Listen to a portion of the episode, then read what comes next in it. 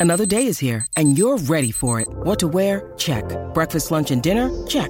Planning for what's next and how to save for it? That's where Bank of America can help. For your financial to-dos, Bank of America has experts ready to help get you closer to your goals. Get started at one of our local financial centers or 24-7 in our mobile banking app. Find a location near you at bankofamerica.com slash talk to us. What would you like the power to do? Mobile banking requires downloading the app and is only available for select devices. Message and data rates may apply. Bank of America and a member FDIC.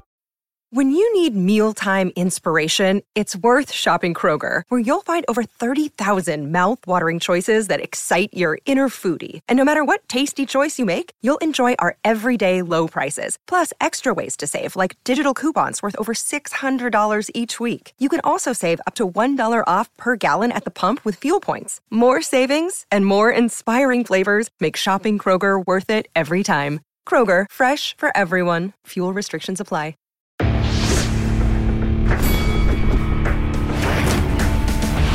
Reveille, reveille, donks. Look at us now, tip to tip. This is our life. This is our passion. That's the spirit we bring to this show. I'm Luke Thomas. I'm Brian Campbell. This is Morning Combat.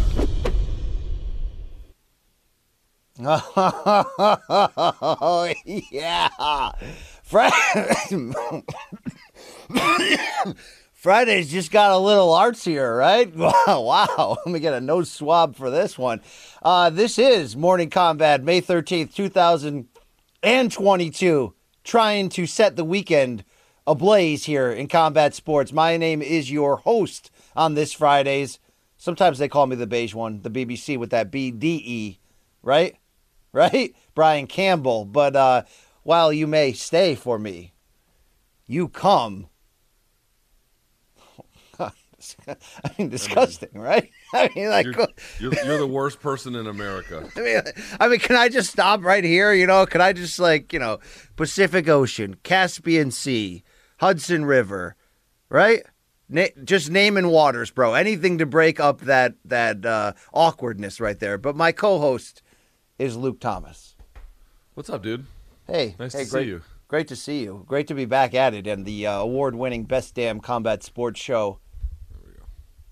Period. Okay, yeah, it is Friday Luke- show. Luke, we're only a minute in, and you look like you would rather be anywhere else than here right now. Is everything cool? No, everything's good. There's nothing wrong. Uh, Godzilla is downtown. She's not here back in this part of Tokyo, and uh, Yes. it's good. It's good. All right, let's do it. Uh, we got a big weekend and we got a big show to set you up for that. Of course, we're talking about Bellator back this late afternoon on Showtime. We're talking about big time Showtime Championship Boxing Saturday night, the undisputed junior middleweight championship rematch between Jermel Charlo and Brian Castano. And of course, we're talking about a very good UFC Fight Night main event in the light heavyweight division. Uh, Floyd's not going to box. More on that to come. A uh, couple other good things coming your way. We'll do your I mean, is wrongs. that the most predictable ending for all of that that whole thing? Yeah, I- whatever the hell that was. I mean, I'm not surprised, mother effers. Although this, you know, they, it's not his fault, right? It's not his fault at the end. well, yeah. I mean, it's it's not it's not a it's it doesn't sound like it's a Floyd like f up. I, I don't mean to suggest that, but like the whole thing seems so weird. I never even bothered to like look up who his opponent was because I was like, this is whatever this is isn't a thing, and then Yeah. it did turn out to not be a thing. Turns out, turns out not. More on that to come later in the show. Uh, Luke, a lot of people, you know, they've spoken. They said Fridays are the best episodes you guys could possibly do because Luke, it's like when they, you know, I can score, bro, but when you let me play Stockton to your Malone, okay. Again, we got, we get, you know, that that's that's the special sauce, Luke, right? All right, if you say so. I mean, I'm content to understand, Luke, that if I want to be the leading scorer, it's going to have to be on a lottery team, right? I mean, I could go off for 29 all day and, and just make art, but that doesn't mean the masses will want it, right? You're like the guy from uh, Along Came Polly. What was it like? like raindrops? Yes. Nothing but- yeah, hold on. Let me let but the cat out here. Paul Thomas Anderson, whoever the fuck it was. Oh, you got the cat? Bring the cat over. I want to see. I want to see this gato. Yo, my daughter's favorite movie is El Gato con Botas. Okay, this is uh, this is Zoe, and she's awesome and she's violent, but she, she- you know, she loves very violently, Luke. It's it's almost like a uh, like a like a bullying thing. I'm like Yeah, define well, bullying. maybe stop rubbing the bottom of your stupid chin all over the top of her head, and she won't smack you in the face. She's uh, she's awesome though. She's amazing. Okay, look at this love. Look at this. Right, it's great. Hi Zoe. How are you? Is she is she purring? I don't hear any purring. I don't know if it's actually purring, Luke, but okay, I'll let you out. Hold on one second. This is great entertainment Yo, nothing would make me happier than you getting slashed in the face by this cat, and then we run it back on. Have you seen this shit on Monday? Yeah, yes, Luke. I unfortunately have a detailed history of uh, of very unhappy endings involving pussy. But let's keep the show moving, Luke. Here we go. Uh, we're gonna set that weekend strong. And if you want merch, if you want to wear this right here, this MK Donk shirt, this is a 1.0 original type of deal right here. You can go to morningcombat.store, and I know you want to say, look, what's in it for you? Well, how about this? Flat rate shipping is here for morningcombat.store. So if you live abroad or you're just sleeping with one, this is one charge, okay? One price to get that shit sent to you. So I know we probably have got a few fans in the Falkland Islands, Luke. Uh, now they can get their, their merch. They can wear it around that island Excellent. for one flat rate. So check that out at morningcombat.store. So much great stuff to go through. RJ Dunkelmaker will keep you happy right there. Also, uh, the label that pays us is Showtime, and I said it. Look, Showtime, the king of combat sports. Uh, this weekend they're going to flex that muscle. We do have Michael Venom Page, Logan Storley this evening. I believe a 4 p.m. Eastern start to that main card from London. Check that out on Showtime.com. You can get your 30 days free right now. You may f around and hang out and watch Charlo Castano 2 tomorrow night. You're not going to want to miss that. Also, Luke, new ShoBox card just announced for uh, June 10th, Hall of Fame weekend, Canastota, New York. All right. All right, not bad, not bad indeed. All right, Luke, uh, do you have anything else that you wanna you wanna sell? I saw Freddie Gibbs in concert last night. That was pretty Who cool. who is Freddie Gibbs? Who is that man? Boy, when, you know, listen, I don't make any. Uh, I know who I am. I'm a washed, 42 year old, lame as shit, you know, white guy. That's just what I am, and I accept it. I don't have any problems with it. You are in denial about that a little bit. You're the whitest guy I know, and that's that's Well, I mean, I- me, like I mean, I that's fell impressive asleep- that you're whiter than me.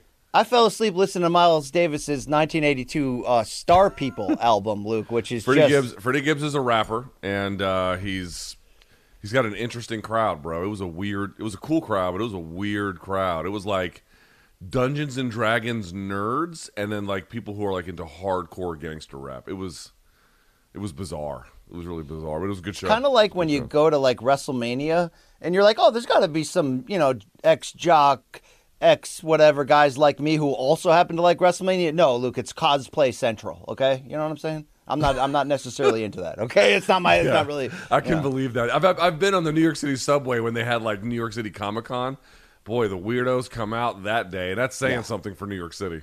All right, they're going to need security. They're so weird. But speaking of security, Luke, how about that for a great transition? We do have a fantastic partner that I'd like to uh, tell you a little about, Luke. It's called NordVPN. And, and Luke, did you know, straight up, that VPN is, is great for security and privacy by hiding your IP address and encrypting your traffic so it secures your data from cyber attacks. But the problem is the protection, Luke, is limited, right? That's the That's problem right. with most providers. Except but not with NordVPN, who has a brand new feature to the desktop apps providing threat protection and taking your digital security to the next level, my friend. Yeah, ab- absolutely. I mean, the, the- when we're talking about that next level, all you have to do to get there is enable it on your NordVPN app. And here's what it does it prote- protects you from malicious websites, malware, trackers, maybe even truckers, and intrusive ads if you are not connected to a VPN server. So, look, will it keep your disgusting search history uh, away from your relatives? It'll make sure that I have the most up to date version of the app. Uh, I, I set my settings to make sure I do. And then when I do, all I have to do to turn it on, BC, super simple. I go to the shield icon and then I switch on the threat protection button. Dunzo. That's it. Okay, well, here's what I want our listeners to do if they want that same protection. Grab your exclusive NordVPN deal right now by going to Nord, that's N-O-R-D, VPN.com slash combat, or use the code combat with a K to get a huge discount off your NordVPN plan, plus the free threat protection, plus one additional month for free, right? If it's completely risk-free as well with Nord's 30-day money-back guarantee. Uh, and along with amazing cybersecurity benefits and getting the ability to access streaming services in other countries with no extra cost, which, by the way, BC is, you can imagine, very important for me. NordVPN now comes with a free anti malware feature which protects your devices from malware, malicious ads, and phishing sites. There you go. Luke, you didn't act like you read that off of a script at all. I got to really give you a lot of credit. Well, they didn't say that. They didn't say don't read like you're uh, reading off of a script. They just said read verbatim. So I did do that. Oh, that. okay. Okay, great, great. Hopefully nobody fast forward. Well, if you did, here's the start of the show right here. Could not be a more loaded weekend, could not be a more Showtime heavy loaded weekend. Shout out to our our brethren there. But Luke, let's start off off the top here, UFC Fight Night. Why? Because this main event is is as good as any fight we're going to see this weekend. And it's former light heavyweight champion Jan Blachowicz in his first return to the octagon since losing his title to the ageless wonder Glover Teixeira. But Luke, it, it ain't a soft underbelly matchup here to get well with. It's Alexander frickin' Rakic, who is a minus 195 betting favorite to the plus 165 Jan Blachowicz. Luke, straight up for this UFC main event from the Apex this Saturday. Do you agree with the betting odds? I think I do. And as you indicated, I'll read them one more time. Well, we have our, fr- our friends at Caesars, I believe, one plus 165 for the former champion Blachowicz, minus 195 for Rakic. I've been thinking about this fight a lot, and I read Richard Mann's analysis out of Fight Metric as well. And in looking at this, I would favor Rakic, younger, appears to be in excellent condition, and has shown an ability, although it cost him a little bit against Oezdemir, where his offense can be a little bit limited, but his wrestling can be uh, something he can lean on, right, as a reliable way to win rounds, and then uh, and do that in succession to to win fights. Like I can rely on my wrestling for large portions of fights against better guys. I will say though that like what the data shows on Rakic is that against lesser opposition, where he really offensively opens up, he's quite a dynamic force. I mean, I think that's that is pretty clearly, uh, you know, the, the the tape shows you that, and the data really supports it. But the data also shows BC, and this was kind of interesting. Against better opposition, he still does quite well. Again, the Oezdemir fight notwithstanding, but in general, his record's quite good. But his offense falls off a cliff. Um, he, for example, his positive striking differential gets cut by fifty percent when you go to sort of the upper end of that division. So the question here is one, can he wrestle a guy like Blachowicz, who had some problems, by the way, against Glover Teixeira with this? Although Glover Teixeira had the threat of the striking in a certain way too. But the point I want to make is, you know, is that going to be a thing? And then if he does get it down, to what extent is he even going to open up with ground and pound, which could make the fight difficult later? So really, this is a question of not Rat- Rakic's Rakic's baseline ability. Can he get the takedown? He probably can. He could probably get it pretty consistently. But the question is, what can he do with it? And more broadly, can he show a level of offense that has been somewhat more reserved against the elite here in this former champion case in a main event to really kind of audition potentially for a title shot? I guess we think Ankalaev is going to get it, but Rakic cannot be far behind. No, no, he can't. I mean, look, this run that you mentioned with just that split decision loss to Ozdemir since entering the UFC, it's been flawless. The question that we laid out in Wednesday's storylines is has it been exciting enough to deserve the type of rewards you get from beating the type of names he has? Now, look, you can you can keep winning boring. You'll get there eventually to a title shot. Can Rakic cut the line with a win here? Now, both guys this week said they feel this is a number one contenders fight, more or less, without that tag being added to it. You don't have to look too much further up and down the rankings to see they may end up having a point here, as we are just a few weeks out, of course, in June from Glover Teixeira defending against Yuri Prochazka, who's number two. But Jan Blachowicz comes in at rank number one, which is the UFC's preference typically when a champion loses or a top contender loses. They just give him that number one status uh, for their next fight. But of course, you then have Rakic at number three. So I believe in the stakes. But do you believe in what Jan Blachowicz is saying this week, Luke? With respect to his opponent, he says, Look, I've, I'm 10 years older. I've been in this game a long time. There's nothing Alexander Rakic is going to bring or show that I haven't seen before that I can't be prepared for. Again, he did say that with respect, so this isn't, you know, me trying to catch him in a in a buzz headline.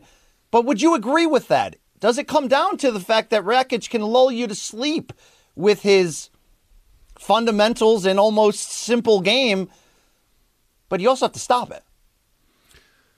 I mean, I get what he is saying, and I generally agree. What is Rakic going to show in terms of skills that he hasn't seen before? It's hard to really pinpoint that to be quite candid. I mean, you could say maybe he's got a certain unique combination of things from other opponents in a in his own way, and in that sense, he hasn't seen that particular combination before. But I, I, w- I would say Blachowicz in that sense is correct. But BC, wouldn't you really agree that that's sort of beside the point? It's like, oh, I've seen this before, yeah, and then the last time you saw it, it worked on you. You know, you know like whether or not you have experience with it is not really the question. I mean, it's valuable, it's important, and it should be asked.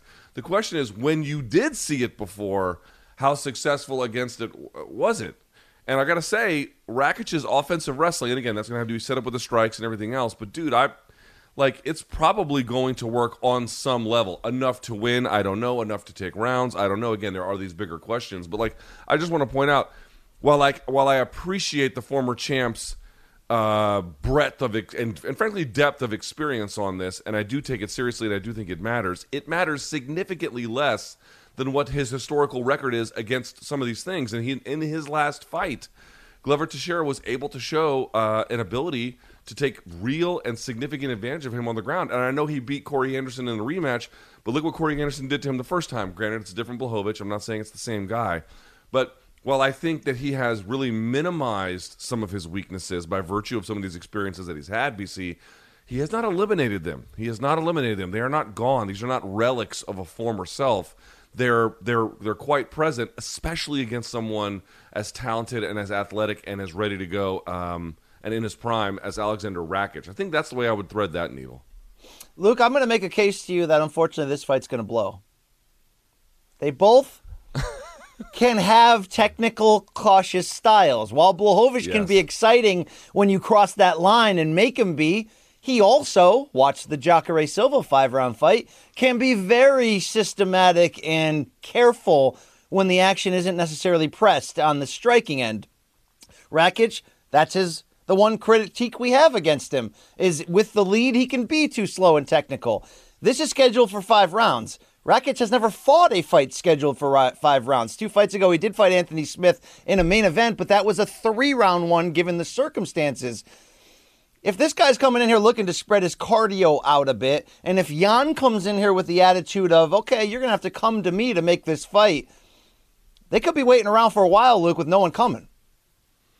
I don't think your concern is at all misplaced, dude. There's a lot of ways that Rakic – maybe leg kicks or you know pumps a jab or something in Blachowicz's face and then gets the hell out of the way and just kind of pot shots his way. I tend to think though, BC, that the pot shotting battle would favor Blachowicz over time. Remember what he did to Izzy? He was really good about not biting on. He did bite on certain feints, but not enough to really cost him. He did check some of the leg kicks, which was I think really set Izzy back a little bit and forced him into different ranges. So what I think is that um, eventually, I, I, do believe Rakic is going to be tempted by the takedown, but that could, you know, be not very fruitful. It could take a while against the fence, or what you saw in, and they're showing the the pictures here, or what you could get is the Smith fight all over again, BC, where he gets the takedown, but then can't do really any ground and pound with it hardly at all. That's that's actually a real scenario. His ground and pound numbers, um, they're respectable, but again, against better opposition, I think you know they're just not what they are in other cases. So I'm with you. I'm less concerned it will be just two guys circling because if there's just two guys circling, that means that Rakic couldn't get the takedown, and I think Blachowicz will actually pot shot him a little bit better. Wouldn't be a great fight, but wouldn't be a disaster. Could be also you're going to get a scenario where Rakic gets the takedown, but then just really is in these positional control battles that don't result in any ground and pound of any kind of meaningful sense, and we're back to where we were with Esparza and Rose, not much offense, and you're kind of trying to decide what's what. Yeah, yeah, I'm with you on that. Uh, I'm hoping for the best. No, no shortage of stakes. Uh, if somebody lands big, it could open up the offense. So, Luke, uh, you know, let's put the boring chess match that was Rose Namajunas versus Carla Esparza aside and not not not throw that funk on this one.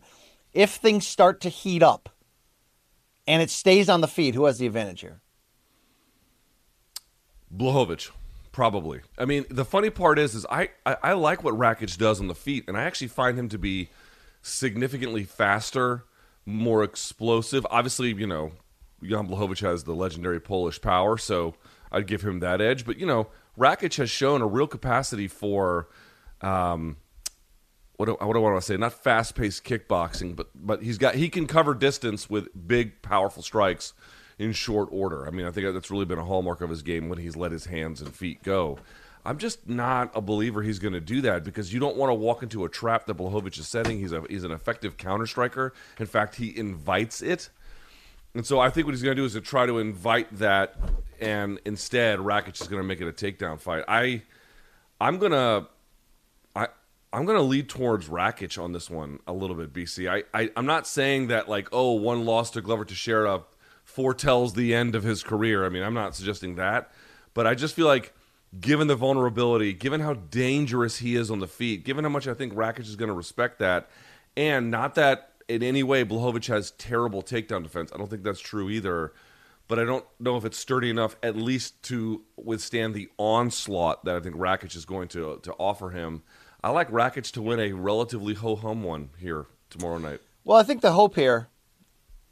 I mean, it doesn't matter who wins in the end, but the hope here is that it's exciting. And if it is Rakic that wins, Luke, you know, it's similar to the, the Canelo Bivol fight in a way, where, where for me to pick Bivol to win, I had to bank on the idea that he can be the type of offensive fighter that he typically isn't, but maybe can be in the moment. Now, obviously, if you're a technical counter striker, you can look offensively amazing when someone's coming at you and making you do that. But short of that, I'm wondering if Rakic just you know, he's had some fights where he's been a little bit safe, but he's got the win. He's got to this point. Again, it kind of mirrors when Jan pulled out that stinker against uh, Jacare Souza just to survive in advance. But when given the moment, granted against a different style in Dom Reyes, boy, did Blachowicz rise to the occasion. How much would you be surprised if this was the fight where Alexander Rakic rises to that occasion, where we see, you know, intention, combinations, a pace, where he not only can get a big, the biggest win of his career here, which could arguably put him next in line for a title shot, but where we may come out of this weekend going, okay, I love me some Glover versus Yuri. Can't wait to see who's the champion. But we may have the new champion right here. How shocked would you be if this was a a, a, a, a reversal of, of, personality here and we see Rakic become the killer that sometimes he shows he has the potential to be? A couple things to keep in mind. The the due to late changes in uh, some of how his fights have gone, he actually hasn't been in a five round contest yet. Or at least uh, I don't think his fight. None of his fights have gone to the fifth round. The Smith fight, remember, I think that was put together sort of semi semi last minute or moved last minute. and They ended up making a three round contest. Luke, are you um, going to forget that I said that about two and a half minutes ago, or no? The whole I am going to forget that you said that. Well, I'm just sort of okay. pointing it out. Okay, to answer the question in this particular way, um, what does that do to his game planning late? Like, does he just is it more of the same, or uh, is there a noticeable change as we move into that phase of the game? But BC, you're asking the question was how surprised would I be if it was a little bit more uh, dynamic and then Rakic really was you know really opening up on the feet? Okay, so I've made the argument that the style itself doesn't necessarily give me confidence about that, the style matchups. But what I would say is this is supposed to be the time I think in Rakic's development where that kind of thing should be presenting itself. And maybe not this fight against this opponent. Again, it's not it's not like okay, now's the moment, now or never. We can clearly say this is the dividing line. It's hard to know that exactly, but I just do mean BC. If you look at since losing to Oezdemir in 2019 and beating Smith and beating Santos, now taking on Blachowicz, you've gone to people who contended for the title to now someone who held it. This is the moment, and he's not holding it anymore, obviously. But this is the moment to begin to show what you're made of. Yes, and of course, getting the W is the most important. And I think even if he doesn't rise to some offensive dynamism, he will probably still get the win. But I would say, for all of the style considerations that are worth, I think, taken seriously, it is also true that if Rakic is to like really be, get the, get the best out of himself and become the most that he can be, um, this is that stage of development where you can handle more difficult pressures and still maintain greater offensive dynamism. Are we just going to retreat to what we were because it's more defensively sound because the offense isn't really there? You, you, you create risks by opening up. Like solving for that as you develop is the is the critical consideration here. So what I would say is I don't think it's the likeliest possibility, BC, but it shouldn't be all that surprising because I'm kind of waiting for him to make yeah. that turn anyway. Well, you have to wonder, Luke, if he can establish the threat of the takedown earlier, early in this fight, which is something you mentioned earlier. maybe that brings down Jan's guard, high guard. Maybe that turns into Jan looking to press a little bit more as we enter the second half of this fight, which could open up those same opportunities for Rakic. But either way, uh, Alexander is going to have to step up and be the great in this moment. And Luke, I agree with you. I think he will. I think it'll be close. I think it'll be technical. I think it'll be slow at times. But when it heats up, I think that's where Rakic is going to separate himself. Luke, do you think he should flip the gimmick a little and change his nickname to Rocket and come out by that same song by Def Leppard so the crowd can yell, Rocket, Rakic, love, Rocket, Rakic. No? That's a, it's a tribute to the um, one armed drummer. It was. Uh, I thought it was just you jacking off. no, no. Okay, sorry, Luke. Sorry about that whole scenario. We'll just take that back. Maybe, maybe delete the intro to the show as well. But uh, that's your main event, Luke. Looking forward to it. Looking forward to see how that title fight plays out as well with Glover and Yuri Prochazka. Just what a few weeks away. Fun times for a light heavyweight division that still feels in transition post Jon Jones. Luke, do you have any type of feeling? That we will get, you know, not a champion with the length of a Jones or GSP or, or Anderson Silva, but that we can get a face to this division because it's certainly something we don't have now in the fallout of Jon Jones. And to be fair, we didn't have before Jon Jones won the title. We had a bunch of Hall of Famers trading the title. Are you looking to see us maybe end this calendar year with a guy who could be the champ for a couple years? I don't know what people want. Like Jon Jones is in the in the division, and everyone's like, "Oh, it's kind of boring that he's here because he's just better than everyone." And then he's still winning the fights, but the last stage of his fights, the Reyes fight wasn't so bad, but he had a bunch of stinkers in the middle there that were after the Gustafsson rematch that were just like or whatever. Uh, so then he leaves, and everyone's like, "Oh, now we miss Jones because there's too much parity." I'm like, "What the fuck do y'all want, man? Listen." I, I like both scenarios. I like certain cases where divisions are dominated by a preeminent figure and he lords over them, and there's that's kind of fun for whatever reasons that that that situation may be. I'm loving the parity at light heavyweight. To be honest with you, Glover is the champ as it stands. We'll see what happens at UFC 275. But you know, can Rakic become the face? Anyone BC could. Any, listen, from Smith on up, Smith, Ankalaev, Rakic, Prochazka, Blachowicz, uh, or Glover. Some of those you would say are more likely to become the face of the division than other ones, but none, none of those guys to me are out of it. Ankalaev is a strong candidate. Rakic is a strong candidate. Any of those guys could potentially take over and really put their stamp on this division. But to be honest with you, BC, I don't think it's going to be like that. I think these guys are all going to take turns at the top, or a few of them anyway, are going to take turns at the top. They're going to pass it around this fight is going to tell us who might and it probably will be next, especially if it's Rakic. I think they're going to give it to him. So no, I don't think that there's. Is it possible that one guy could be just way better than the rest? Yes, but the evidence tells us that there's actually that doesn't exist right now. There's just too much parity yeah. at the top, and I love it. Paying the title around, I like seeing guys win. It's cool.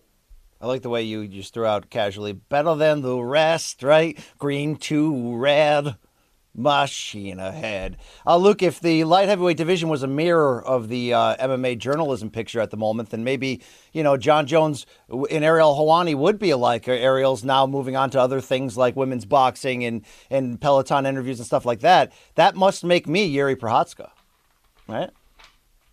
And your old ass Glover Teixeira, right?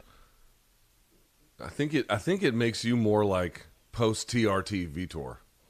I, you know, I'll also take that. I'll also take that. Okay. All right. Good. Thank good. You. Thank you. Good for three minutes, and then everything falls off the cliff after that. Well, in other areas of my life, Luke, I can only hope for that type of longevity. Believe me on that one. Luke, this card, um, it's not going to blow you away. There are a couple other things worth me- worth mentioning.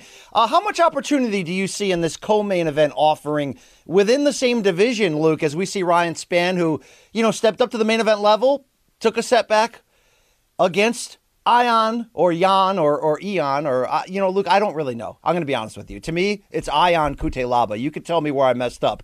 But do you like this Just fight at all Peter for Jan. Call him, uh, call, call him Ion Adesanya. Yes, I am a Dessen Glaba. Uh, do you like this fight at all, Luke? I mean, there is potential for fun here, but do you even like this fight? I like this fight. I mean, listen, listen to their average fight times. Ryan Spann, five minutes and 17 seconds.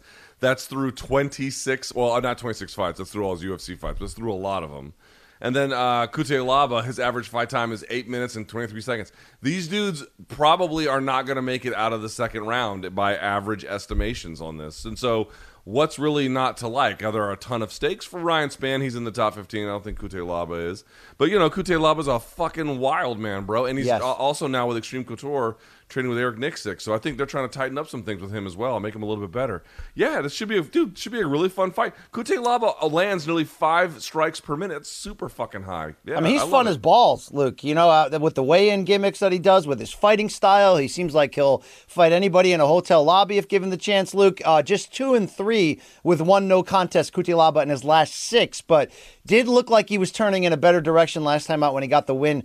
Uh, it should be interesting here. Ryan Spann's got some got some explaining to do to be fair, right? He's, you know, he's lost two of three, but there was that moment there that he was pushed to the main event level. Is he going to be the, be a guy? Uh, he came up empty, a lot to win back in that moment. Uh, Luke, when you look up and down beyond the co-main and the main, um, uh, you know, of course, what's jumping out to me is that fight that we were puzzled by the women's flyweight matchup of a re-signed Caitlin Chookagian against an Amanda Ribas who has moved up from 115, but I still, even after researching Luke, haven't gotten the idea that it's permanent and may just be an opportunity. Uh, is that the fight that you've got circled in the most on the rest of the card? What else you got for me?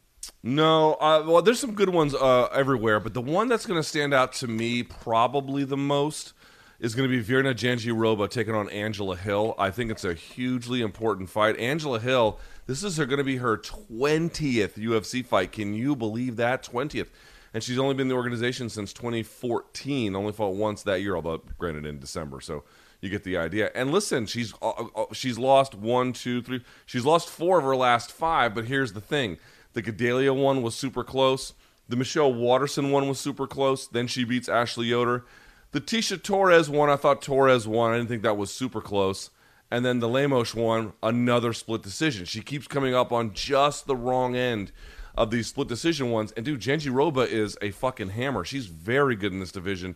Her last five, she is also coming off of some losses to Amanda Ribas and Mackenzie Dern, but she had some wins over Herrig and Murata. Like, dude, this is a kind of an important fight for Angela Hill, not really to get right with the win streak, but to kind of show like what level of opponent you can graduate past. Agreed. Um, and you know, just just coming up on those split decisions all the time tells you she's in it, but she can't quite put her stamp on it. She got she has to go in there and put her stamp on one of these people, and this would be a phenomenal opponent to do it. But of course, much easier said than done. Yeah, Jandiroba looks like she's figured out how to consistently beat this level of competition, but it's time to rise and do that at a higher one. Angela Hill, a good test for that. Virna, a minus 170 favorite. Hill, plus 150. Also in that women's flyweight bout I mentioned, minus 180 is Chookagian is your favorite. 155 plus Ribas. Uh, you know, Luke, you're going to get KGB Lee back. I don't know if you care about that. We talked about Michael Johnson's return. Yeah, Luke, this fight card sucks. Thank you. Uh, yeah, it's not great. Um, it's really not great at all. There's a couple of the ones. Davey Grant versus Louis Smolka will be fun. It will be fun. Yeah, Um, there it is. And by the way, I, I, I've been mentioning him before, but Tetsuyo, excuse me, Tatsuro Taira, taking on uh, Carlos Candelario. Um, Taira is worth paying attention to as a potential prospect. I mean, this is his UFC debut, so you know, have very much managed expectations, but kind of someone to keep your eye on.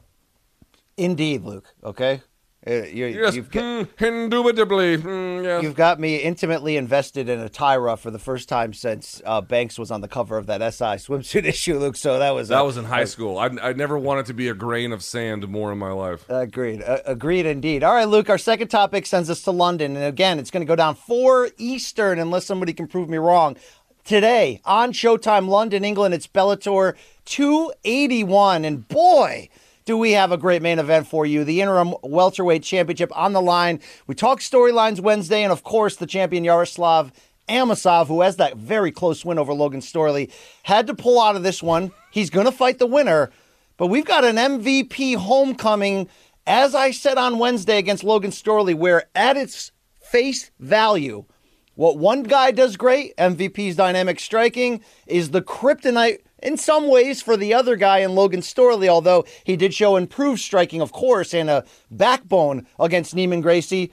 But this ain't Neiman Gracie. And then obviously Logan Storley's wrestling game look, that's the hole in Michael Venom Page's game. If you can get him down and if you can lay on him and if you can make it work, very few have for long sustained stretches. So, Luke, the only thing I'm really surprised about here entering this fight, which I, I, I'm really straight up being honest, great matchup, going to tell us so much about both, no shortage of stakes, but the odds makers. Logan Storley minus 280, Michael Whoa. Page plus 225. So, Luke, it's a five round bout. Okay? Storley's shown us in the past he's got a gas tank, he's tough, he's all that stuff. I already told you he has the style that, if anything, can neutralize MVP. But, dude, MVP is a. I mean, suckers don't play him, Luke. And if they do, they end up looking at the lights, bro, and including some celebrity suckers along that way. I don't get these odds at all. Set me straight, Luke. Well, so there's a couple of things happening here, but the big one to me is what's happened is that people are not up to date on what the most modern, fair criticism of MVP should be. So there was a while there where it was like he wasn't fighting Owen, he was can crushing. And I certainly wouldn't stand in the way of that argument. There was a lot of times where he was just fighting guys, and you were like, they're just setting him up to look good in his home market. Which, by the way, I don't, I don't take, I don't take issue with either. I think UFC should do more of that, to be honest with you. But neither here nor there. So he does that, and then he gets to a, a pretty advanced record, twenty and one. And the argument is still, well, he hasn't beaten anyone, but of course we know that he has. And of course, in his last contest, he beat um, he beat Lima, and now Lima is not Logan Storley. So the so what I want to point out is that the style contrast and the reasons for enthusiasm for Storley are real. But this is the point. I actually think that Michael Page got better in that time, and there isn't enough acknowledgement of that. When I say better, I mean not just better about um, you know making his offense work, which he always did, but he kind of lorded over overmatched opposition. Now his defense is a lot better. His takedown defense is a lot better. His space his spacing, his awareness of distance is a lot better. His takedown along the fence line has actually gotten pretty good. All things considered, like this idea that he can just be taken down for five rounds, and you know there, that once he gets down, there's no hope. Listen, Logan Storley probably should be favored to do a wrestling heavy game plan and win, but I don't agree with the odds as far apart as they are, BC, Yes. because I don't think they account for at this point through 21 professional contests. Michael Page is better than what the than the skepticism and the criticism of him that was relevant five years ago accounts for. I think that, that would be my argument. I'll give it fair play that it's hard to put odds on a guy like MVP because we know he could, you know, in theory, he could finish anyone at any time with something that they just don't see coming. He's also 35, so it's like now or never. You also go up and down that Wikipedia page, Luke, and it's like, you know, yeah, he won the Paul Daly fight, but that was one of the fir- worst fights in MMA history in terms of output and offense. Got the split decision win last time against Lima, but Lima was, you know, wrestling and, and, and did moments to, to stay in that fight. But look, that's a great win. But when you go beyond that, then you're like, okay, Derek Anderson, damn, he dominated him, and that's a credible wel- welterweight contender for Bellator. But after that, Luke, yeah, it does go to Can Crusher territory. So it is a much smaller sample in in theory, and Storley's style of wrestling is is can be a safe betting proposition, especially considering he just went five rounds for the first time against Gracie, and like I said, showed us that he's not going to gas out, that he's not going to you know fall apart, that he bit down and got through it. But Luke Thomas, the difference between these two, while in wrestling it's it's large, right? Striking, I also think it's really large. I do. I think Logan Storley has improved his striking and confidence to a level where he could beat a guy like Neiman Gracie, to a level where where he could compete against the champ Yaroslav Amosov, but still lose a, a close thriller. But does he have the striking? If Plan A doesn't go his way, if MVP can either stuff a takedown, which probably isn't that likely, but more more likely for MVP is you you gotta you gotta strike. You've got to put the fear in that that knee is there if he shoots. If this has to be on the feet for long stretches, Luke, I don't think Logan Storley's on this level. That's why, to me, given all those uncertainties, I think it's a pick'em fight. I get that odds have to go in a certain way to induce betting, but am I being a little bit too harsh here? That although it's you know it's nice what he did against Stephen Gracie, that's also not an elite striker that he was up against. No, it wasn't. It wasn't. Uh, very different kind of striker too.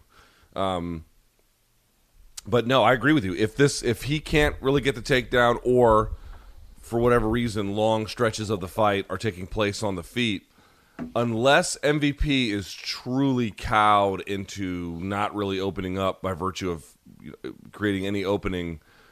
Uh, and for you know, he's like he's so worried about the takedown, he doesn't want to do anything. Which is also, by the way, in play. We've seen a little bit of that from him earlier in his career. I think less less so of late. But that, but yes, like can do I do I think that Logan Storley can win five rounds on the feet? I absolutely do not believe that. He has to, the the the the takedown has to be a centerpiece of his game, not merely the takedown itself, but the threat of it, the time it affords, not standing, the opportunity to throw ground and pound from that position. He needs to cut MVP open. He needs to really just absolutely brutalize him, take it to him. Just trying to wrestle his way to positional control battles by itself, it might win him the first, second, or third round. But if this one continues, MVP will ha- hammer him late. So yes, dude, I, I very much share your assessment. It's not. It's not. Um, the only way he has to win was the only punishment he can dish out on the ground but that is the bulk and the most important offense he'll have. That's got to be there. It's got to be there. Otherwise, he can't win. And look, even though MVP did lose the first Lima fight, he was a threat and a danger there. And every time we have seen him step up against the best, you can see just how far ahead he is in the striking game and why they have to take such care. I think the best case scenario here, Luke, is if this fight goes in the championship rounds and both establish themselves, both have rounds in which they are controlling the terms, and, and we can enter a position where okay, you know, whoever finishes strong could win this uh, on the on the cards if we go there. But Luke, in the end, I don't think we go there. I think that MVP is going to get taken down. He's going to have some compromising situations. But when this fight goes deep, I think he's just so dangerous at all times. Whether this fight goes deep because it was boring or not, I think MVP is going to be in a position at any point to land that strike. And even though I love the intention of Storley, the toughness, that South Dakota, I used to clean up on Friday nights in the parking lot of a car show type vibe, all that's there you can still get caught with some shit in round four on a flying knee from MVP, Luke, and I think that's what happens. I think he finishes Storley. This is the moment in his career at 35. It's been stretched out. We've been waiting a while for this moment. I think he gets it, and we start pounding them drums for the undisputed championship bout against Amosov, the full champ, the unbeaten one, whenever he's available after this conflict. I'm going to go the opposite way. I think Storley gets into trouble, but gets it done one way or the other and we look at the rematch between Amosov and Storley. Amosov Storley 2. And I've said it before if you've not seen the first one, it's one of the best fights. Pardon me. One of the best fights that Bellator's ever put on, certainly in that welterweight division. That says a lot given who's been in there. Can't wait to see it. All right, all right. Uh, quick as we transition here to the rest of this card, I want to shout out one of our great listeners from Houston, Texas, Nick Nik. Looking at you, Luke. He he, he live DM me said my mom's a huge Def Leppard fan, so shout out to the to Nick and his family. yeah, that's the demo. You fucking. I'm talking to you right now, BC. That that's the demo. You old piece of garbage. That's who you. Someone, one of our listeners' moms, motherfucker. Yeah, I'm I'm here for the moms too, Luke. Okay, all right, I'm at that age. Okay, rah rah like a dungeon cougar. All right, Luke. Uh, this co-main event is uh, former UFC champion, but now not retired, Lyoto Machida, who Luke uh, in this twilight of his career with Bellator has, you know, I mean, he shows flashes of being the same guy, but you know, it's it's a it's a stop and chop diet coke version. To, but to his credit, he's still capable, and he's in there against Fabian Edwards, who's a minus 160 betting favorite against the plus 140 Machida. Luke, you would think uh, in the history of combat sports, we feed our old to our young. This is an opportunity for Fabian Edwards to make a statement against a name. Do you see him as the type of guy who makes these type of statements? Um, not to this point. I mean, he he lost to Austin Vanderford, and I realize Vanderford has so, sort of sullied his name with the lack of a performance he had against Mousasi, but he can wrestle when he, like he is good. So that that's not the end of the world. But you look at like Edwards' wins; there aren't any wins over any noteworthy opposition. To your point, Machida is you know he's coming up on the MK version of himself. Like he's he, I'm not saying he's washed, but he is definitely very much post prime. So like that makes it competitive. But like is there a ton of reason to believe that Edwards can just waltz in there and establish himself as, you know, clearly and demonstrably, demonstratively uh, better? It's possible, but he would have to show something to this point that he hasn't yet. I think that's the way I would couch it. You know what I would like to do to add a little spice onto these fights? Like Fabian Edwards, the assassin, right? 9 and 2, 29 years old, that has established himself to, to a certain degree as a name, fought Austin Vanderford, as you mentioned, although he's coming off a two fight losing skid no Wikipedia page, Luke. You know, you got to go deep down the food chain and go, you know, Sherdog or Tapology to find a, a morsel of information on the ready when you're co hosting a live podcast just to remind yourself who this guy just fought. Shouldn't we just, in fights like this, just go, okay, if Fabian Edwards wins, we contact uh, uh, Wikipedia. We get we get a, a lonely fan out there to cook him up a nice uh, quick bio. We'll put BC as the bang bus driver, like they did to you, Luke, on your Wikipedia page. I mean, what what is the? I've seen fighters with far less acclaim or a name have a Wikipedia page. Luke, do, why why do I care about such meaningless shit? I don't know because I, I got to tell you, I don't. You know, Yeah. I don't.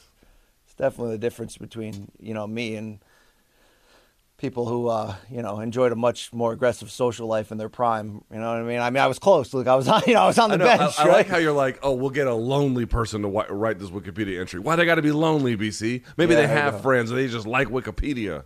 Uh, Luke, yeah, Denise Kielholtz, Kana Watanabe is good fight here for Kana placement. Watanabe. Jesus, could you say that with less acclaim? My lord. I Luke, I did. It's not like I did something ridiculous. You know what I mean? Come on. Uh, plus two fifteen Watanabe, your underdog, who yes wants to remove that taste in our mouth we had of Liz Carmouche running through her on her way to capturing that women's flyweight. Flyweight, yeah, 125 championship. Uh, Luke Kielholtz is the minus 265 favorite here. Can Watanabe fill that hole that her striking defense upstairs is not there? That Carmouche you're, exposed? you're, you're the worst person in America. I want you to know that. You're the worst person. no, I dude, that was uh, completely unintentional. Is that why like- you stopped after saying the word hole? Is that why? No, totally no. That? I, I, look, I'll I'd say a lot. I I make a lot of shit. I, I'm I was made for dead wrong, Luke. Okay, I was made for canceling. But uh, no, I did not plan that one. But that's just how. I would just say I would just say this. Watanabe is sufficiently offensive and can and can be a, a sort of a forward pushing force. But dude, Kielholtz is more athletic, better striker, um, has great judo, so you know great takedowns, can mix it up in the clinch. I don't like Kielholtz would really have to have a bad game plan to me or be injured or something to lose this contest.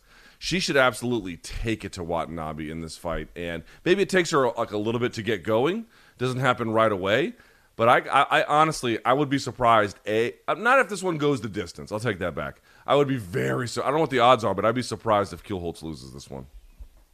All right, there you go. Uh, Paul Daly, as we mentioned, also back for I think his last fight is. I, I don't know where he's at with this, but he's Uh, a this dude's had like ten last fights. This is allegedly his last one, but we'll see. Minus three thirty five. The betting favorite is Daly against the replacement Wendell Giacomo at plus two sixty. Okay.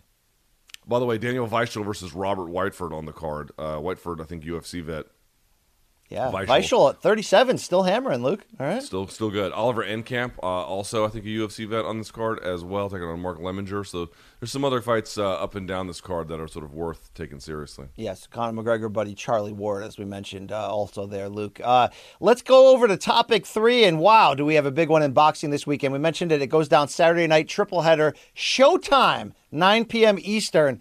From the world's most famous ring that creates giant action brawls. Some call it the Punch Bowl. Some call it the uh, the War Grounds, the Den of Sin. Uh, you know, you can call it Dis- Dignity Health Sports Park if you want. To me, it's the damn StubHub Center, but who cares where they're fighting? Oh, in this case, you should, because when Jermell Charlo and Brian Castano meet for a second time Saturday night, there's a lot of things telling us we could be in for great theater from the from the variety of action, not just their styles, not just how good the first fight was last July in San Antonio when we had a very disputed split draw in a fight that yeah, kind of felt like Castano had done enough. But Luke, we have one Jermell Charlo who brings three of the 154 pound world titles into this undisputed matchup against Castano, who's got the fourth, of course. Uh, Luke, he says this week, I'm gonna knock this motherfucker out, more or less. I'm, I, I'm, you know, you're not gonna see that, Luke. The last time that Charlo felt he got wronged or what have you, I get that this is different because when he lost to Tony Harrison in 2018, he felt he got robbed. This time, some people felt Castano got robbed, but here's Charlo. You know what he did to wrong to right that wrong? He knocked Harrison the hell out in the rematch one year later. Uh, is that getting you pretty excited to hear that if we see an offensive minded Jermell Charlo, meaning not just a counterpuncher, that, you know, we not only could see this thing blow up, but Castano better watch out. I think it's possible. I, I, I rewatched this fight, BC, in anticipation for today and to talk about this with you, and then I watched what some other folks had to say about it. So I really tried to think about this fight and like what could be different the next time. And I keep coming back to one central thought on this. There's no doubt in my mind that the more well rounded, skillful boxer of the two is Charlo. I don't think that's I don't I just don't know how you could look at the, the tape and say that that Castaño's got more skill. Um, individual particular tactics that he used were quite effective that gave Charlo some trouble, but again, the well-rounded boxing ability edge would go to Charlo, and we've talked about the fact that he has more room to improve. But dude, the one thing that keeps me like making that I know this fight is going to be close is when it's time for Castaño to work, there's not a doubt in my mind he puts on the helmet, grabs his lunch pail, and clocks in for his shift. Charlo takes time time off in a fight. Does he not? Mm-hmm. Like I'm not saying yep. it's the most consequential that he hasn't come back from it. Tony Harrison and you know in the rematch or whatever, but dude, he takes rounds off. Not, sometimes he takes rounds off, but he takes big moments of rounds off or long stretches anyway. I don't know if I really believe that Charlo can win, not because he's not better, BC. I do think he's better, but he has to have a sufficient work rate in both his footwork, staying off the rope line, uh, which I, he did not do a lot of times, and that's where Castaño did very much his best work. And, and, I and I really wonder when he gets tired through round six or seven, is he still going to be moving on his feet enough to bring all of his many talents to life? If he does, no doubt in my mind that he wins but I don't know if he does, BC. So that really makes it strange for me. Well, look, there's no shortage of, of motivation here for Charlo. Like I said, you know, he had that hiccup in the past against Tony Harrison, but let's also ask ourselves, why did he have that hiccup against Harrison? Harrison's a very good boxer, even though he can punch too, and he's a very good counter boxer. And Harrison kind of took away Jermell's jab in their first fight, lowered his output completely, and just and pot shotted him. The problem was we didn't see Charlo in that fight step on the gas. Now, even to be fair, Luke, in the rematch, we didn't see Charlo step on that gas until late. I thought Harrison was outboxing him for a while, and then you know, land Charlo lands the big one in round eleven to finish him. It, you're you're so right on on work rate. If his jab isn't a factor offensively, not defensively, he can't win this fight. Because yeah, uh, Castaño I think overachieved by how easy he was able to get inside, but also let's give Castaño a ton of credit for a straight ahead, aggressive, almost brawler. His defense is so on point. Head movement, high guard, the swivel. He just does not get lit up cleanly with big shots. So, Luke, he was able to get inside, as you mentioned, rounds two and three. He pins Charlo on the ropes. He lands big left hooks. I can't see that same Charlo again who's trying to do this Canelo thing from the outside and land that one perfect punch to end the fight. Because we've already seen it now in two Harrison fights and this first Castaño one that it's not going to be enough for every judge. Now, uh, you know, Charlo did come on at the end of this first Castaño fight, and in the last four rounds, really stepped up his pace and kind of went after Castaño. And there is, you know, a, a, subset of people going, look, those last three, four rounds of that first fight could could be Jermell finally having figured out him out. But either way, Luke, he figured him out too late. We cannot see him giving away rounds early. And to me, he loves when he's in a, with a guy who he perceives, when Charlo perceives his opponent is not as quick or technical as him, I think he falls into this almost like, oh, oh shit, I'm gonna I'm gonna end him with one perfect one. So it's like Luke when you're playing video games against somebody you you know you're a lot better than, you're just screwing around trying to do half court alley oops and stuff. And I think he maybe came in with that mindset and then got surprised, figured Castaño out late, made it close, but not enough. Dude, he's got to come out most importantly with that jab as a weapon because you need to stop Castaño from getting inside. That's where he is very hard to keep down because he's more technical than he looks, his defense is better than he looks, and he has a friggin' motor. But even though he's a classed up brawler in some ways, and I don't, I, I hate even using that term because it, you know, I, I don't mean brawler as like caveman, but even though he's a classed up caveman, Luke, if this fight gets technical, man, he's not on that level. So you need to keep him away from the areas in which he can be technically raw, and that's on the inside. Castaño cannot have this same success if he's on the outside. So, Luke, when I hear Charlo coming in saying, "Oh fuck, I'm gonna knock this guy out. I'm gonna, you know, I'm gonna show y'all," he has no shortage of motivation. He got a mulligan to get this rematch in many ways and he has a chance to be the undisputed champion. If he loses, he's got nothing. So I think we're going to see a guy who comes in and, and he's going to have to take more chances. And you know, Luke, I, I did interview Derrick James, his trainer, a couple months ago. That is still available. YouTube.com/slash Morning Combat. And I brought up, look, you know, we're always complaining that he's not throwing enough punches, and you know. I, I feel like Charlo can't figure out am I better as a boxer or am I as better as a puncher?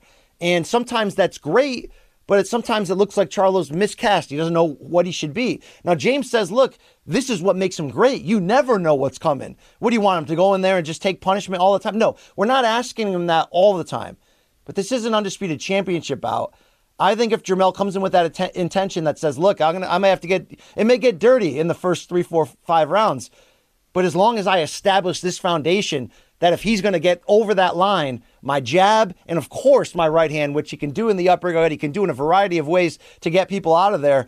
I, Luke, Charlo wants that big combustible moment and he likes to wait for it to come to him. He can create that moment, is really what I'm saying, off of his jab. And I think, although Castano, you have to respect him, I think he's going to find out. Castano is a bit more limited when he fights at mid or long range than when he is up in your grill. If Charlo can create that that space between, yeah, dude, I think he will end up knocking Brian Castano out.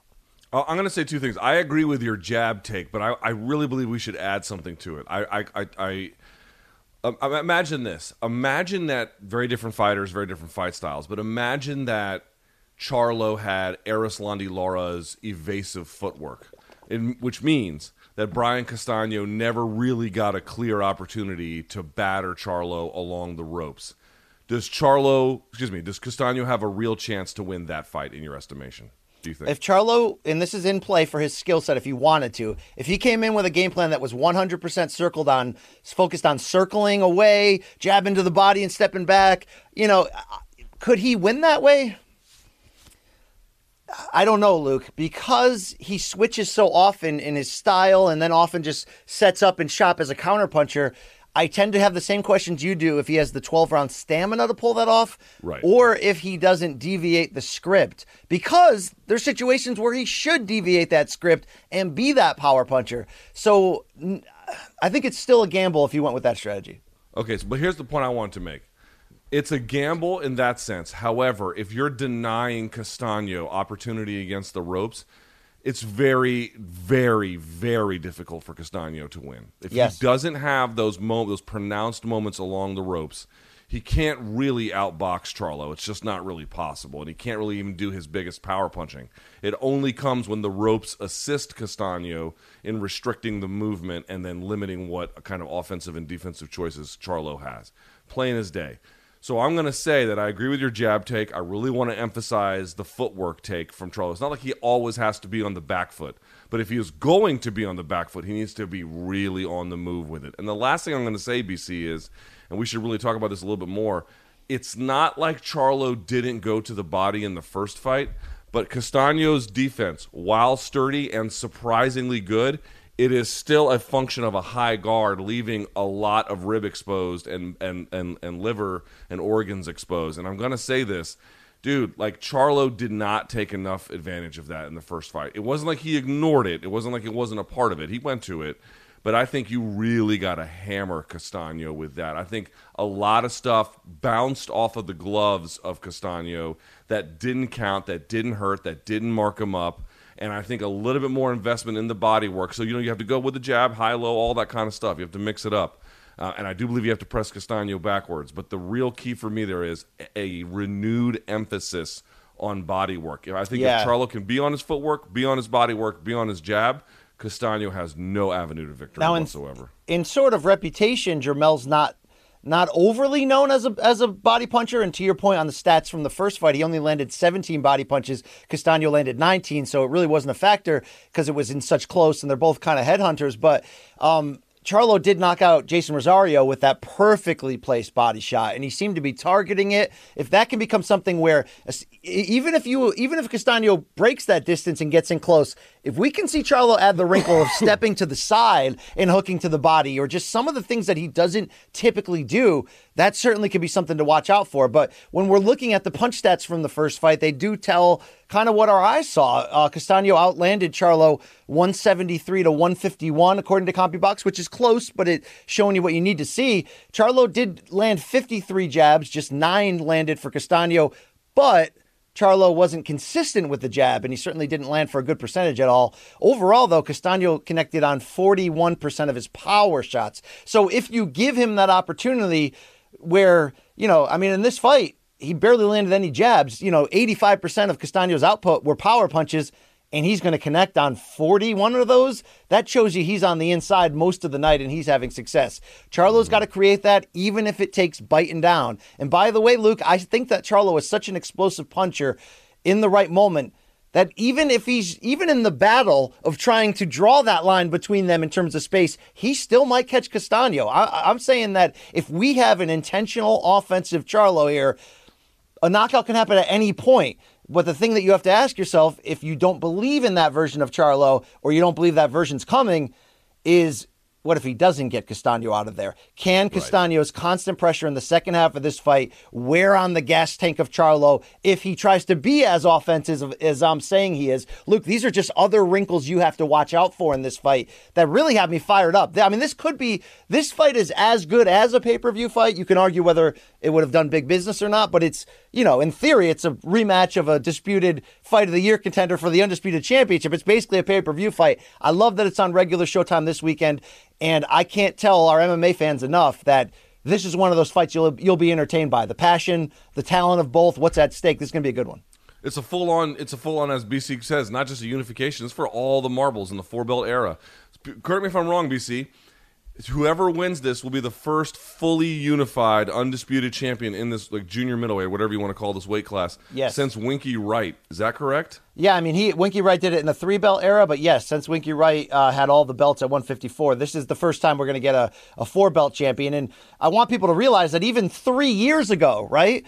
When right after Terrence Crawford became the undisputed champion at 140, then Usyk did it at cruiserweight, and we were like, "Oh my God, this never happens." We it's been happening a lot since then. At least, you know, like you have to realize as a fan, if you're new to boxing, like we don't get undisputed four belt title fights, eh, you know, every day. In fact, typically we never do. This run, the last year and a half, two years, three years, has been great. So I'm excited about it. I just really can't wait to see what adjustments. And Derrick James is one hell of a trainer. You saw what he had Errol Indeed. Spence doing. So we'll see. They, they they know what to do. That's the thing, right? BC Jermell Charlo and Derrick James, they know what to do. The question is, will Charlo be actually able to do it? We're going to find out tomorrow. Well, here we go, Lucas. Time to put that that, that pencil on the paper. Uh, final uh, closing in on uh, the odds right now: minus two twenty. Jermell Charlo, your betting Oof. favorite, plus one eighty. Castano. Remember, it was a split draw really the first close. time around, but really, that's like a seven-five, eight rounds to four fight for Castano. That's what my eyes told me. People have differed. Some people like Charlo's second half a lot more. Uh, Luke, where are you leaning? Hey, have you ever used Cheapo Air? For years, and I really like it. With Cheapo Air, you can book online, use their app, or even over the phone. They've got great prices on over 500 airlines and millions of accommodations. They're my go to for travel planning. And if you join their Club Miles program, you can earn points to save on the cost of your travel. Book on the app, and you get double points. Sounds like it's time I tried Cheapo Air. Call Cheapo Air at 855-247-3279 or visit cheapoair.com slash podcast. I do have my doubts about both Charlo brothers um, for different reasons, but for sometimes the same ones. I sometimes wonder if they have enough humility, not for me to like them as people, but to be aware of their own limitations. Um, but, but skills win fights. That's what I usually say. That's what I really always say. Doesn't always happen that way. Sometimes the less skillful person wins. But out of two, the more skillful one should win. And so for that reason, I'm going to pick Charlo. But it's a close one, dude. It's a really close one. Where are you? Yeah, I, am of the belief that that if we get the best version of Charlo, he's going to win this fight by knockout. And Castano was really good, and he's better than I thought he was entering that first fight. That performance he had in that first fight, he deserved the win. He was fantastic. But if you're going to get a Charlo that's committing to using the arsenal that he actually has, there's a reason why when I talk about either Charlo brother, to be fair, ever one day fighting Canelo, and everybody's like, oh, come on, we see Canelo defeat everybody. Yeah, we do. Canelo will be a favorite. But this combination of speed, power, IQ, and nastiness. I mean, the Charlo brothers are nasty. They have that edge. It comes out when somebody's coming in and knocking on their door aggressively, you know, whether it's in an interview or in a fight. Sometimes we don't, to your point, Luke, we don't always get the performance, though, that's the full power of them it's it's time now for the brothers. They're in their early 30s. They they had a pay per view in the pandemic where they were the, the headliners. It's time to have those fights against the Triple G's, the Canelos, the who have you, you know, whoever, Terrence Crawford, whomever. He's got to be that guy. Luke, if he shows up and he is that guy, we're gonna have a big knockout for Jermell Charlo in a in a fight that that is going to be tough early as they jockey for position. But once Charlo digs in and, and we see that that oh shit he brought he brought his A game tonight that A game will fuck you up, dude. All right? It will. He will do the work. The question is does Jermell Charlo have enough? Does he really have another? He, needs another gear from the first fight or a, a, a, a different, renewed, invigorated approach. I can't. I, it's a really close one, dude. It's a really close one. I love this contest. I cannot wait to see what. I have a feel, dude. This, I gotta tell you, I'm picking Charlo because that's where my head is at, but my gut tells me Castaño is gonna win. I'm not trying to like do the thing. Oh, where I see. I told you, no, no, no. If, he, if Castaño wins, I'm in the wrong. But I am. I am just trying to be honest, and I know I usually play that a little bit. Like, well, you got to respect the other guy's chances here. I'm not even doing this like, oh, here's a nod to a prize fighter who has a puncher's chance. No, dude. Castaño has a very, very, very, very, very real possibility of winning this one. Luke, I would love to to uh, hire you to work on my lawn and uh, hedge a bit for me uh, because that's what you've been on a string of doing lately. But uh, I like to hedge, BC. Where's yes. my hedge fund? I want to be uh, rich. Luke, we've talked about it. Get ready. This co-main event is worth your time on the Showtime card Saturday night because unbeaten Jaron Boots Ennis really looks to be the next thing in the welterweight division, possibly the sport. Uh, he does virtuoso shit.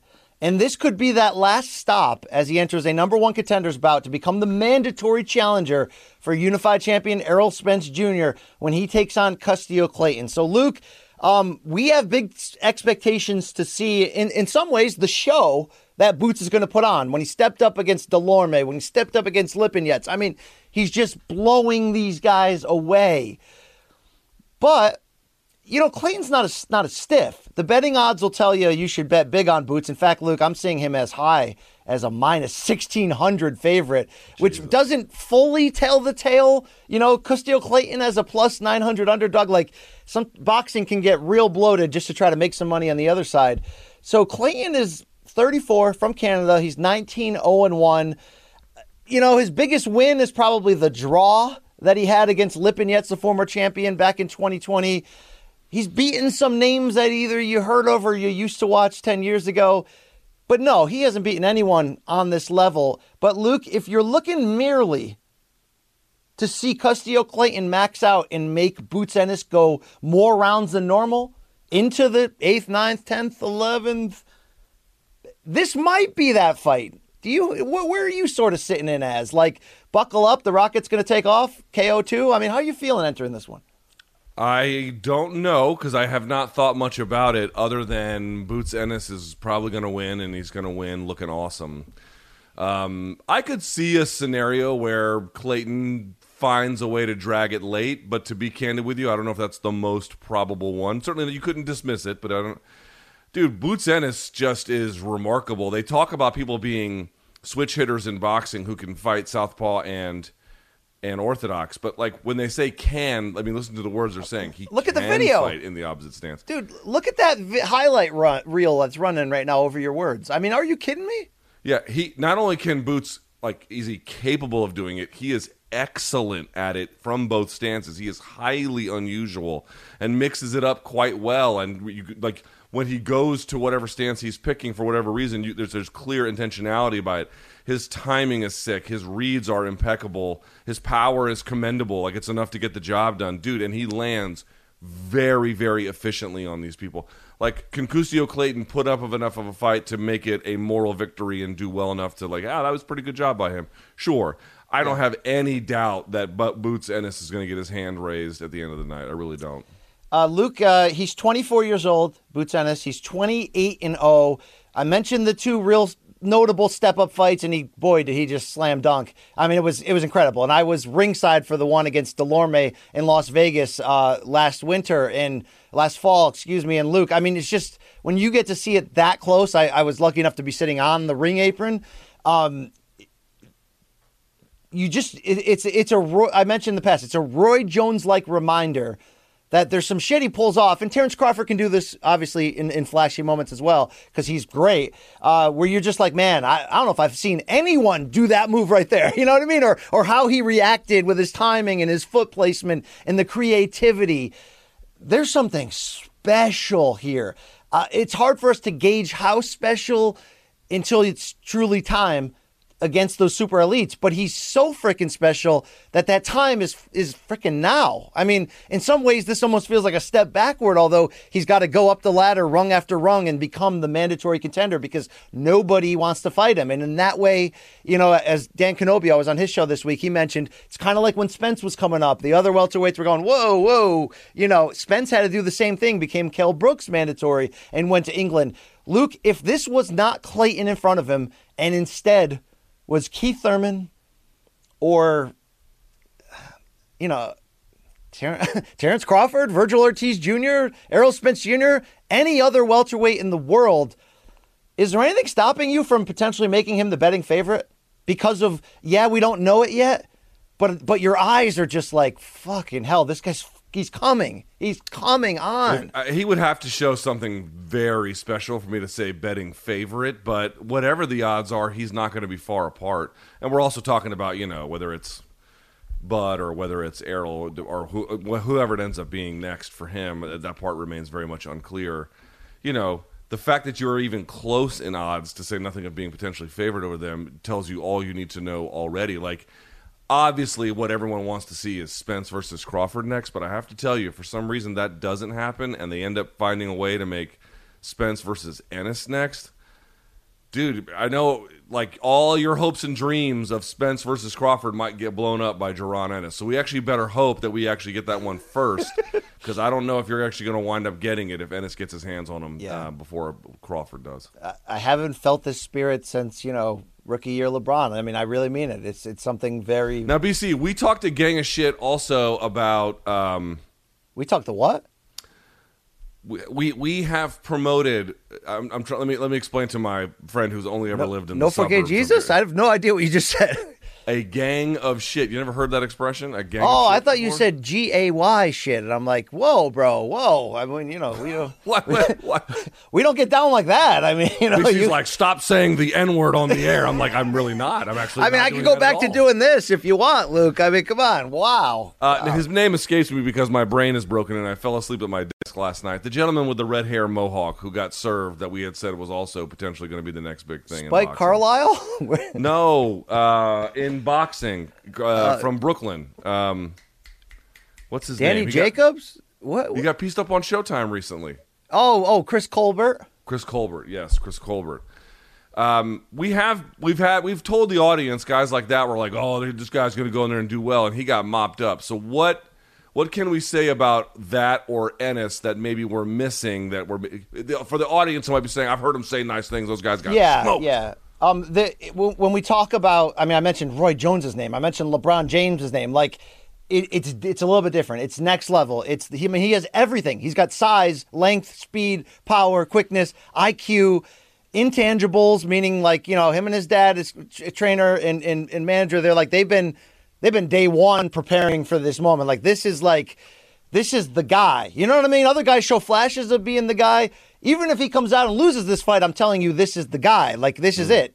Like you know it when you know it. Um, uh, you know, so uh, that's what makes it different. And uh, you know, tune in Saturday night and you'll find out. But because I'm not seeing, not only am I not seeing holes, I'm not seeing any when when he goes when he hits the video game buttons and does his his thing and inevitably finishes guys. Luke, you dude, you can't prepare for that on any level. Okay, that's why Keith Thurman will not mention Boots Boots Ennis's name in a sentence. It's not, like that's not even in play. Nobody's trying to fight this guy. No, like look, if he any- wins they don't this, want, they don't want. He looks to be the genuine article, but but it just sort of goes to show in boxing, BC, we have thought a couple other guys with a genuine article and they weren't. So he's got to go and do it. He has to make Yeah, it happen. yeah. Let's see what happens. But I I, just want to point out there- we have been wrong, and we should we should say that. You and I sat there and watched Aaron Pico in Madison Square Garden, right? Lose that debut, and, and then Yeah, but a I never more. said he was the greatest prospect in MMA history. ESPN said that. That yeah, was Brett. Okamoto said that. Oh, yeah. did he? Was it Brett in particular? Yeah. Well, whatever. I mean, I've, I've had a series of doozy claims myself, but this, this, all the more reason, all the more reason to just sort of acknowledge to the audience we've been on, we've been down this path with some other guys and they didn't turn up. But Luke, we, normally I can't- But it would also it, last thing I'll say on this, it would be malpractice, BC, if we didn't also say, "Holy shit, this guy looks amazing." So Yes, he does. And by the way, if you're asking if he can't fight Spence next, who does he fight? It might be Imantas Stanionis, the Lithuanian fighter who won that brawl against Dude, Butayev. only you on care the, about that. Only you. I, care I about would that. care about that for that secondary title. Who cares about that? Uh, Luke, every time I can't bring up one of my best friends in the industry, Brett Okamoto, without you trying to say, "Oh, BC, you want, you, I think you want to bang him." You know what I mean? But Luke, that comment that Joanna made that one time, the reason why I harp on it is because. You know, if I if I can have, I got some goals in this business, right? Like, you know, I want, I want to call fights. I want I want to do some shit, Luke. Okay, I want to do big boy shit, right? That's why we're here. How do I get how do I get that narrative changed? How does one day Joanna on a microphone say I was wrong? It's actually you, BC. Um, you would have to get major facial reconstruction, and uh, you you you'd have to be like John Travolta and Nick Cage in Face Off, and then also go to the gym for like a decade. Um, What if I what if you what if you gave me like six full months? And you're like, BC, all that shit you talk, oh now I'm gonna really get in shape, blah blah blah. No, you really you really have to do it. You six to months is actually not that much time to get in shape. I know that sounds kind of crazy. I would actually say it takes a couple of years to get in like actually good shape. Um, maybe not quite that long, but a long time. Uh, yeah. Imagine if if at the end of that six months, or maybe you know maybe we do it next year. You want us to champion again, Luke. That could happen. Okay, it could happen. Then we sit down for the big you know Morning Kombat interview, and then we find out. That's the moment. We say, you know, Brett's a nice guy, but No, she's gonna be, she's gonna be like that scene from Dumb and Dumber. You're gonna be like, "What's the chance?" She's gonna be like, "One in a billion. He's like, "So you're telling me there's a chance? I knew it." This is uh, unprofessional at best. Uh, Showtime's triple header, 9 p.m. Eastern. You can get it for free. Showtime.com. Get your 30 free days right now. Pound the sand at the end if you don't understand what we're doing on this side of the track. I mean, who doesn't want who doesn't want to watch fights? I guess some people don't, but I Yeah, do. I, mean, who doesn't like Bill Cosby, right? You're the worst person in America. No, the documentary on Showtime is fantastic. W. Yes, Kamau Bell, my man. All right, Luke, let's keep the fun going. Topic four, Luke, uh, Nate Diaz. Dude, we can't stop talking about Nate Diaz not getting a fight to end his UFC deal. We've already done the, oh crap, this is ridiculous, UFC. Why are you doing this? Well, this narrative keeps going, Luke, and it's uh, Nate Diaz on Twitter trying to basically tell the company, like, like fuck off. What do I have to do? Give me the fight right now. Everybody wants to fight me. Chandler Poirier. There's nobody that doesn't want to fight me. Let's go to the the the tweet from Thursday that sort of brought this back again. Luke, probably because Nate Diaz did go seemingly next level, posting a picture which I can assume is him pissing outside the UFC PI in Vegas. But Luke, I've been to Vegas. I don't think I've seen trees like that. Have you? Is that the PI? I don't know. The point I've been to the PI. I've I've been I've been there, but I don't I don't. know. I mean, they can grow anything in Vegas with the right with Right, the with the amount of water, which they're going to run out of soon. I hope that doesn't happen, Luke. Okay, you know, eventually you name the waters, there won't be any. Okay, you know, there's not going to be any. Uh, so, Luke, um, You're so dumb. yeah, yeah, brilliantly dumb. That's my that's my. I know you're brilliantly dumb. I mean, I, I acknowledge it is it, it is truly brilliant. I will admit, but you are also so dumb. It's fucking Yeah, hilarious. Great. Okay, It's great. Uh, Luke, d- should this have been enough of a statement? I'm pissing on your facility and posting it for somebody. And now again, we don't know the inside, so it's like hard to tell. But somebody to pick up the phone and say, "Yeah, I'm Nick Diaz's or Nate Diaz's manager." Sorry, actually, I'll represent Nick too. Can we get him a fight? But first, can we get Nate a fucking fight? I mean, are these conversations just not happening? I mean, on the one hand, I think people look at this and they're like, "Wow, dude, he's really, you know, he's really sticking it to the uh, the man here." But really, all this underscores is how the man is sticking it to him. It's like, yes, you can urinate on their property, and and you can say, "Oh, I can do this because I, you know, uh, they won't cut you." But like that, the only part of this that matters is the very last line: "They won't cut me." Dude, he is reliant upon them for the freedom that he craves to be able to make choices about his career, about who he fights next. Think about how crazy that is. And I know we're so used to just taking management's side because when management has control, the fans get a little bit more of what they want in terms of how direct and consistent it is. But at the same time, that comes at a cost. And for me personally, I don't really enjoy the cost of having fighters' careers um, not minimized, but their ma- their earning potential minimized by virtue of the pr- promoter having an outsized version of control. So it's like on the one hand, BC, I get how this is like very class clown, but the joke is always on the class clown because like, dude, you're the one stuck in class. You're the one stuck in detention. You're in there with them. They're not in here with you. Um, and and really, that's what all of this kind of underscores to me. Well, Dustin Poirier would end up responding, basically saying um, a real man would have shit. On yeah, in fairness, I have seen people um, in, in the military who got detained use feces as a weapon. yeah, You know, Old- so he didn't old really Dana go all White, in. I've seen he what hates all in shit. looks like. yeah. Old Dana White hates shit. Luke, he called the shit poop. I mean, it's great, right? So it's Dustin twice and Gaethje once getting their back taken. Yeah, that's when Nate posted a picture of all the other guys getting subbed out, saying these guys suck. And then he put out a and here's middle finger emoji for bitch ass Venom UFC gear too. uh, that's Nate Diaz tweeting, Luke, and a lot of people uh, ret- I retweeted that too. It was hilarious, Luke. You know, I mean the Yeah, Venom. I gotta say, Venom and uh, The Rock, they are in principle no different than what Reebok did to the fighters. Yes. Yet for some reason, everyone just decides that they get a pass. So Would you agree though that the the Reebok stuff is like just way more professional looking? The Venom shit sucks, Luke. no, I, I would actually disagree. I thought Venom stuff looks better, but it, No. it's irrelevant. It's like it, we shouldn't be looking at it at all. Um, so No. I, I see. I, I stand firm on disagreeing with that historically, and it has nothing. I know, to but do your with the- argument is really It's bad not. for this. It's not, dude. Seriously, when you like, you remember in like AAA baseball? I know the major leagues does it now, so it's hard to make this comparison. But like, you know, when we were growing up, Major League Baseball had stadium walls that were clear, but like AAA baseball had like Joe's Car Works on there, or or you know, twenty four hour massage signs on the home run wall, right? You know what I mean, Luke? It's just kind of carnival, you know, barnstorm and BS. Um, when I go, when I see the flashes of the highlight reels of these fighters, and it shows the pre Reebok era, it just it jumps out as like a minor league to to be I, I couldn't possibly disagree more. to be I taken this cage- serious. dude. Look, this- they put up you- a condom station for where the fighters got their hands wrapped. Yeah, and there's they have the yeah. audacity to talk about whether or not the the, the, the kits are littered with ads. No, I mean, nailed this, Luke. I actually, this is a great call by me. The point is this, Luke. They want to be taken super serious, and at, at this point, they should look at how much they sold for. Look at the TV deal. I mean, look. I mean, Dana White and company, like you're absolutely legit. Although, yes, Luke, they're still very tone deaf in some hilarious and largely disappointing areas.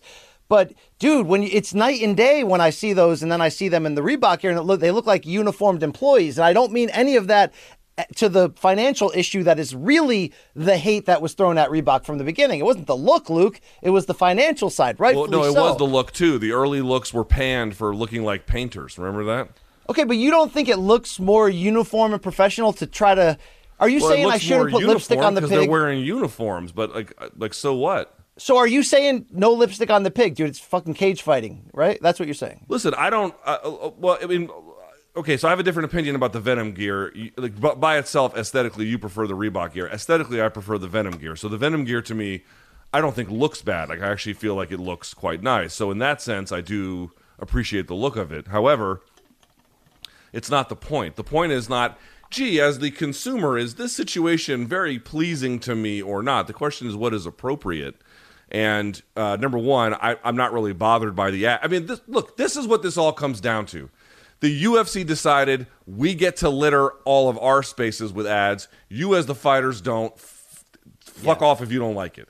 That's what. And there, there's nothing else to this argument. There's no other part about well, aesthetically on camera, they really. It's got nothing to do with it. The only thing that matters is we're up here, you're down there. If you don't like it, tough. That's it. Everything else is a fucking distraction here. And so, for me to sit here and be like, well, the UFC can just fucking paste ads everywhere and the fighters can't. This is this is what it comes down to. That the, all this other shit you're discussing is meaningless. Luke, your your mimic of like a stupid person's voice, which you do often, is one of your best moves. But it's also the same voice and face you do um, in other sort of celebratory things. Is that also your O face, Luke? Is it really just one face? Like that's that's what, the one thing you got there? Are you dying to see my O face? I don't think No, there's no, no. I, mean, it was whatsoever. it was it was awkward asking the question. To be fair, yes, it, yes, it certainly was. but like when you're fake rapping, that's the same face you got too, Luke. Okay, you know I'm picking up slowly on your yeah, mannerisms. da-da-da-da. yeah, a little bit. There's a little bit there. There's a little bit there. I mean, you know, All right, uh, there was I don't have many. I'm not. I'm not Al Faran. I I can only do you know. Nate had two more tweets scorching the earth. One of them said, "Shut up, bitch. Go to sleep." And your last fight sucked too. Pumped up amateurs. And there was a video of Dan Hooker KOing Gilbert Burns. So this was a response to Gilbert, I'm assuming. Uh, and then one more said, "Don't worry about Burns. He's stupid as shit." So there we are, Luke. I mean, look, everybody wants to fight Nate. There's no shortage. So just give him the fight. Nate is. Nate's Nate great. is really just out here making friends, huh? Yeah, I mean Nate's the best. Uh, Luke, topic five. Uh, in the aftermath of Rose Namajunas' uh, women's strawweight title loss to Carla Esparza in the rematch last weekend, UFC 274 and boring as balls. Unfortunately, Luke, uh, Pat Barry, the coach and fiance of Rose, appeared on Ariel Helwani's MMA Hour, and Luke, they went a damn near an hour. Rose jumping in and, and explaining, and uh, you know, I'll give Ariel credit. He asked some some very hard questions from Sean Strickland's grooming comments all the way to the strategy in the fight and whether Pat is too close to the situation as both full time assistant coach and fiance. Not to mention also asking him, Are you talking too much in the corner? Maybe should Coach Wittman be there? So, Luke, that's a lot to begin with. Pat's answers, along with Rose's, were interesting as well. What do you? What was your biggest takeaway? I know you, to be fair, not as a stand against Ariel or Canada, you didn't get a chance to watch this. I did. I read all the. Yeah, I read did read Yeah. uh, the aggregation about the interview. What was your biggest takeaway from a you know pretty damn revealing uh, you know look into this couple's life it, to some degree? Um, okay, two things. One, on the fight itself, it seems very clear to me that like I don't know what the right role for him is, but I do know that it can't be everything. Like this idea that like I'm going to be the romantic life partner, which is not my business. They're adults in that sense. Although we'll talk about that part in a second. But for the for the purposes of this argument, like there's nothing wrong with being coach or fiance, and maybe you can be both. But I have a feeling he can't and that, that's very very difficult to do i don't know that a lot of people could do it but it just seems to me like one is kind of influencing the other and then you're not it, it, that role should be distinct it seems to me if you're gonna you could uh, which isn't to say you couldn't do it like in the training room day to day week to week but like on fight night I think Trevor Wittman needs to take the lead. Like there needs to be some separation there. It just felt too involved, too hands on, too managing every part of the life, right? Like that was the weird read that I got was that like Yeah. it just felt like there, there was a lot of decisions that were professional related that bled into the personal, but that bled back into the professional, and that he seemed to be feeling like he had a role in all of it.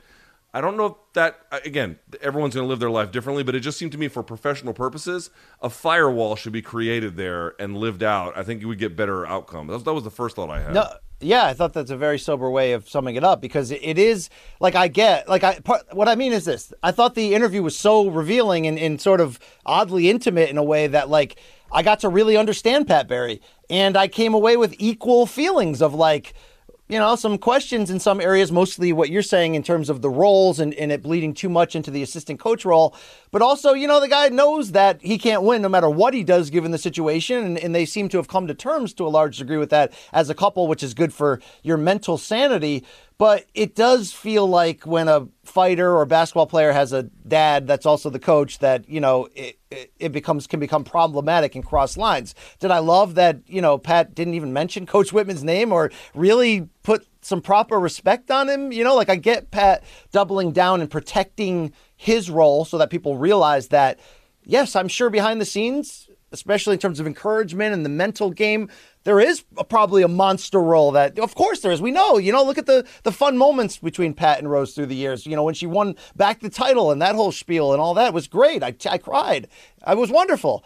But, you know, sometimes it's like, does he does he while he wants to protect to the public that that I am valuable in this regard, I didn't like the, the not only the lack of at least you know in words the respect to Coach Wittman, but the way that it sort of like talked about Rose as a fighter, almost painting this picture that you know the coaches are pulling all the strings behind the scenes, and you know talking about the deviating the game plan. Like, look, look in terms of the fight.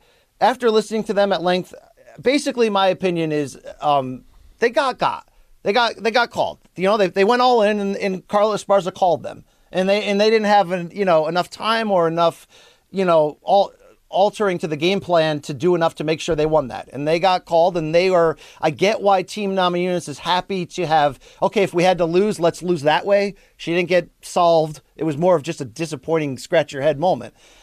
But they seem almost too reserved in that.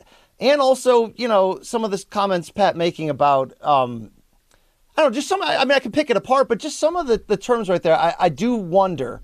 You know, I don't like see them almost saying like, you know, we had to trick Rose in a way. We she's first time she ever followed the game plan, and then round five when she needed to be more offensive, we told her not to because we knew that she would anyway. So we were. Almost, it's like, what are you trying to trick her? And then the one time she doesn't do it, then it's a it's a it's just look. Do you get what I'm saying here? It's a, it was just a little bit weird. Like, Yeah, I, mean, I get. I, I don't. I don't know the best way to give Rose advice. I mean, I don't, I don't know her. I don't. You know, I, I do leave that up to her coaches. But I always get a weird vibe. And by the way, this is like a different way. I mean, I don't want to bring the COVID debate into this, but this is sort of what the CDC has been incredibly accused of, which is rather than just give you what the information is and allowing you to make a choice, we're actually going to say something that's slightly or pot- potentially way off because by doing that, we're going to shape uh, actions as an incentive structure by giving false or you know misleading information. Again, a fight corner versus a broad sort of public policy are very different things. But the point I'm trying to make is you can do that kind of stuff in you can do that kind of stuff I think to certain kinds of fighters, but dude, they just didn't have a winning strategy. Like whatever the answer they wanted to give about what we were trying to, you know, elicit look, here's this what he kind of a- said. the strategy wanna- behind it was never going to get them there anyway. Well, I want to cut you off and just it's a defense of them, but it's also an explanation to what you said about the winning strategy. Basically, how Pat summed it up at length to Ariel was that they were gonna they knew that they were gonna get booed, but they knew there was gonna be a moment in time that would open up in the fight where Carla would do something, and when she did that thing, whatever tell that was that she was gonna do, Rose was gonna land the knockout blow in some form, and they thought it was gonna come in the first round. But what Pat ended up saying, Luke, was that the moment came up twice where the opening was there. And this is where it got weird. He says Rose slipped both times because the octagon is very slippery, and Pat thinks UFC Yeah, I mean, should this look whole into thing it. was weird, dude. I and he might really- be right, but Luke, before you cut me off, the whole point of me cutting you off was to end with this. Then Pat went on like there's almost like spiritual powers against Rose winning, and then like it's almost like they're content with the loss because they didn't take damage. And they believe that there's powers outside pushing them to a like I, that whole part. Luke was, it was a little beyond me. Yes, like again, the the through line there for me is right. Well, like we had these ideas and we try again. They, to be clear, they didn't go say Rose is at fault. That- That's not like go listen for yourself. You, you'll hear that. That's not what they really did. Everyone's trying to be as respectful and understanding, I think, as they can be. But there was this undercurrent of, you know, well, I tried. You know, I, I tried in all these areas to be like this greater, you know, invisible hand or direct hand of influence. And, you know, whether or not that was adhered to is a different story than whether or not I was actually this sort of, you know, benevolent force. And it's like, I do believe he can be a benevolent force. I think that part is true, but not in all capacities in this all knowing in every situation kind of way. It seems like that message got lost and the roles got unclear and they did not have a winning strategy or frankly a winning implementation strategy and uh, i think the bigger issue is there need to be clearly defined roles and i think better better strategizing next time I agree. It's like they, they they allowed this intimate portrait to explain themselves. And again, I have to like some areas you got to stand up for them and say, you know, I thought Pat fielded the whole grooming thing and Sean Strickland thing perfect, you know, and, and and sort of saying like, you know, I don't care what other people think. That's not the truth. And given the roots of of the origin of the stories written and what things were told falsely, whatever. Um, but in terms of her being the best she can be, as she's one of the all-time great talents, it, it does unfortunately given too close of an intimate look. Now makes you wonder should his role be reduced? Should coach Wittman get more of a say? I mean it's it's uh, you know we don't know. We're not there every day. That's why it's always hard to speak to what uh, the relationship between coach and fighter. But when that relationship is also a deeper at home relationship, then it, it, it just it's more intense and, and it's more highly scrutinized. And this was a fight where we did not get the best out of the champion, and she lost her belt, and frankly, it was her fault. So, uh, Luke, the only other thing I want to say on this part of the topic specifically, Do you believe at all in the trends and the numbers? Because I think it was Jed Goodman or, or someone else on Twitter was really pumping up beforehand that Rose was on a stretch ever since she lost to Carla Esparza in the inaugural uh, strawweight title fight in 2014, where she won three in a row, then lost, then won three in a row, then lost, and now this, if she had lost here, it would have kept that pattern going.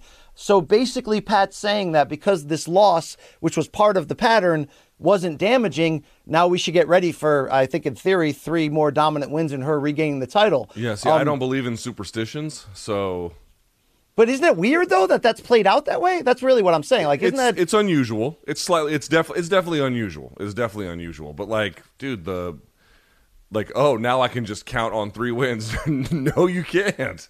No, you definitely cannot. You're in the Ultimate Fighting Championship at the highest level. You can't count on shit happening. Obviously, Rose is a tremendous talent. It wouldn't surprise me if she had three or thirty more wins in her. Like, that's not crazy. But like this sort of expect this expectation that it will just happen. Like, no, like none. That no, that's not at all how life works. No. and Luke, finally, as people could see on this lower third, uh, the BC, I've news- never been able to count on W's happening. Sometimes they happen, Yeah. but I can never count on them. No, no, no. Uh, I, I, all, all I do is expect to win, win, win, no matter what. Luke, sometimes it just falls apart. Uh, Luke, uh, the other bit of news, of course, was that Rose and Pat Barry revealed that they had reached out to Team Joanna J- Jedrzejczyk at uh, American Top Team and said, "Look, we, we'd." We wouldn't mind training with you or helping you in any way to prepare to fight Weili Zhang for her rematch. So, uh, Luke, uh, Ariel had Joanna on right after and asked her about it, and everyone seems super excited about this happening. Um, are you surprised at all by this? I mostly don't care, to be candid. Um, am I surprised? You know, I would have been years ago, but I've seen enough now where it, when people get to a certain level in their career, um, there's a degree of open camaraderie with former opponents that it doesn't happen for every kind of senior level fighter or more advanced fighters. It's not universal, but you do tend to see a little more stately um, reach across the aisle kind of thing to people you've really had some long and intense and difficult and frankly kind of final battles with. Silva and Weidman having a, a, a, a late kind of friendly, peery kind of relationship is sort of testament to that. But there's been many, many others. So it's it's uh, it, it, in a vacuum, it is unusual, but in the broader context of the game, it does make some sense actually, and it's a good thing to see, I suppose. Yeah, I, like to see the friendship side of it, considering how tenuous it was in the, in, at least in the first uh, Rose versus Joanna outing. Uh, Luke, she basically said Rose in the end. She laughed, but she said Cejudo had some, you know, uh, talking some crap before her rematch with Weili, so she'd like to get him back. She said she was just kidding, but that's at least part of her motivation there. Um, interesting stakes now on this Joanna rematch, as we talked about the other day, Luke. That number one contender at stake here against Weili a second time. And Luke, you know, we were talking about this glory era of this division. Think about it. This division is seven and a half years old. There's been five champions. They're all still active and in the title picture right now. And they've all faced each other multiple times, with the exception of Carla Esparza versus Andrade. And every single fight between these five, to be honest, has been like memorable or or action or you know something monster happened, and we With could the be exception seeing of Saturday, right? with the exception of Saturday, although it has produced some large talking points, certainly, um, with the exception of Saturday. And now they're all going to just keep fighting each other because we're going to get Joanna Weili too. The winner's going to fight uh, freaking uh, Esparza potentially. Andrade's right there. Right there. Um, um, Rose is going to need a big name opponent coming back, probably in some form of a rematch or trilogy. Like holy shit, Luke, this is as good as it gets, dude. Yeah, this is um, this is a hell of a division. It makes some of the debates about goat at this weight class a little silly, although they're inevitable. Like, it's not a silly question to be like, "Hey, who's the best ever in this weight class?" It's a very normal question, but it just goes to show we're at such a stage of it that yes, you can probably come up with an answer and. And it's a good one given the, the current set of circumstances. But in the range of what's possible here over the course of time, this is still the infancy stage of everything. So it's a great position to be in, but an early one just the same. Indeed, indeed. Good stuff there. Uh, quickly on the way out of the news topics of the week, Luke, uh, that fight this weekend, the boxing sort of double header type deal that we cared about, pay per view from Dubai. Didn't we care about it?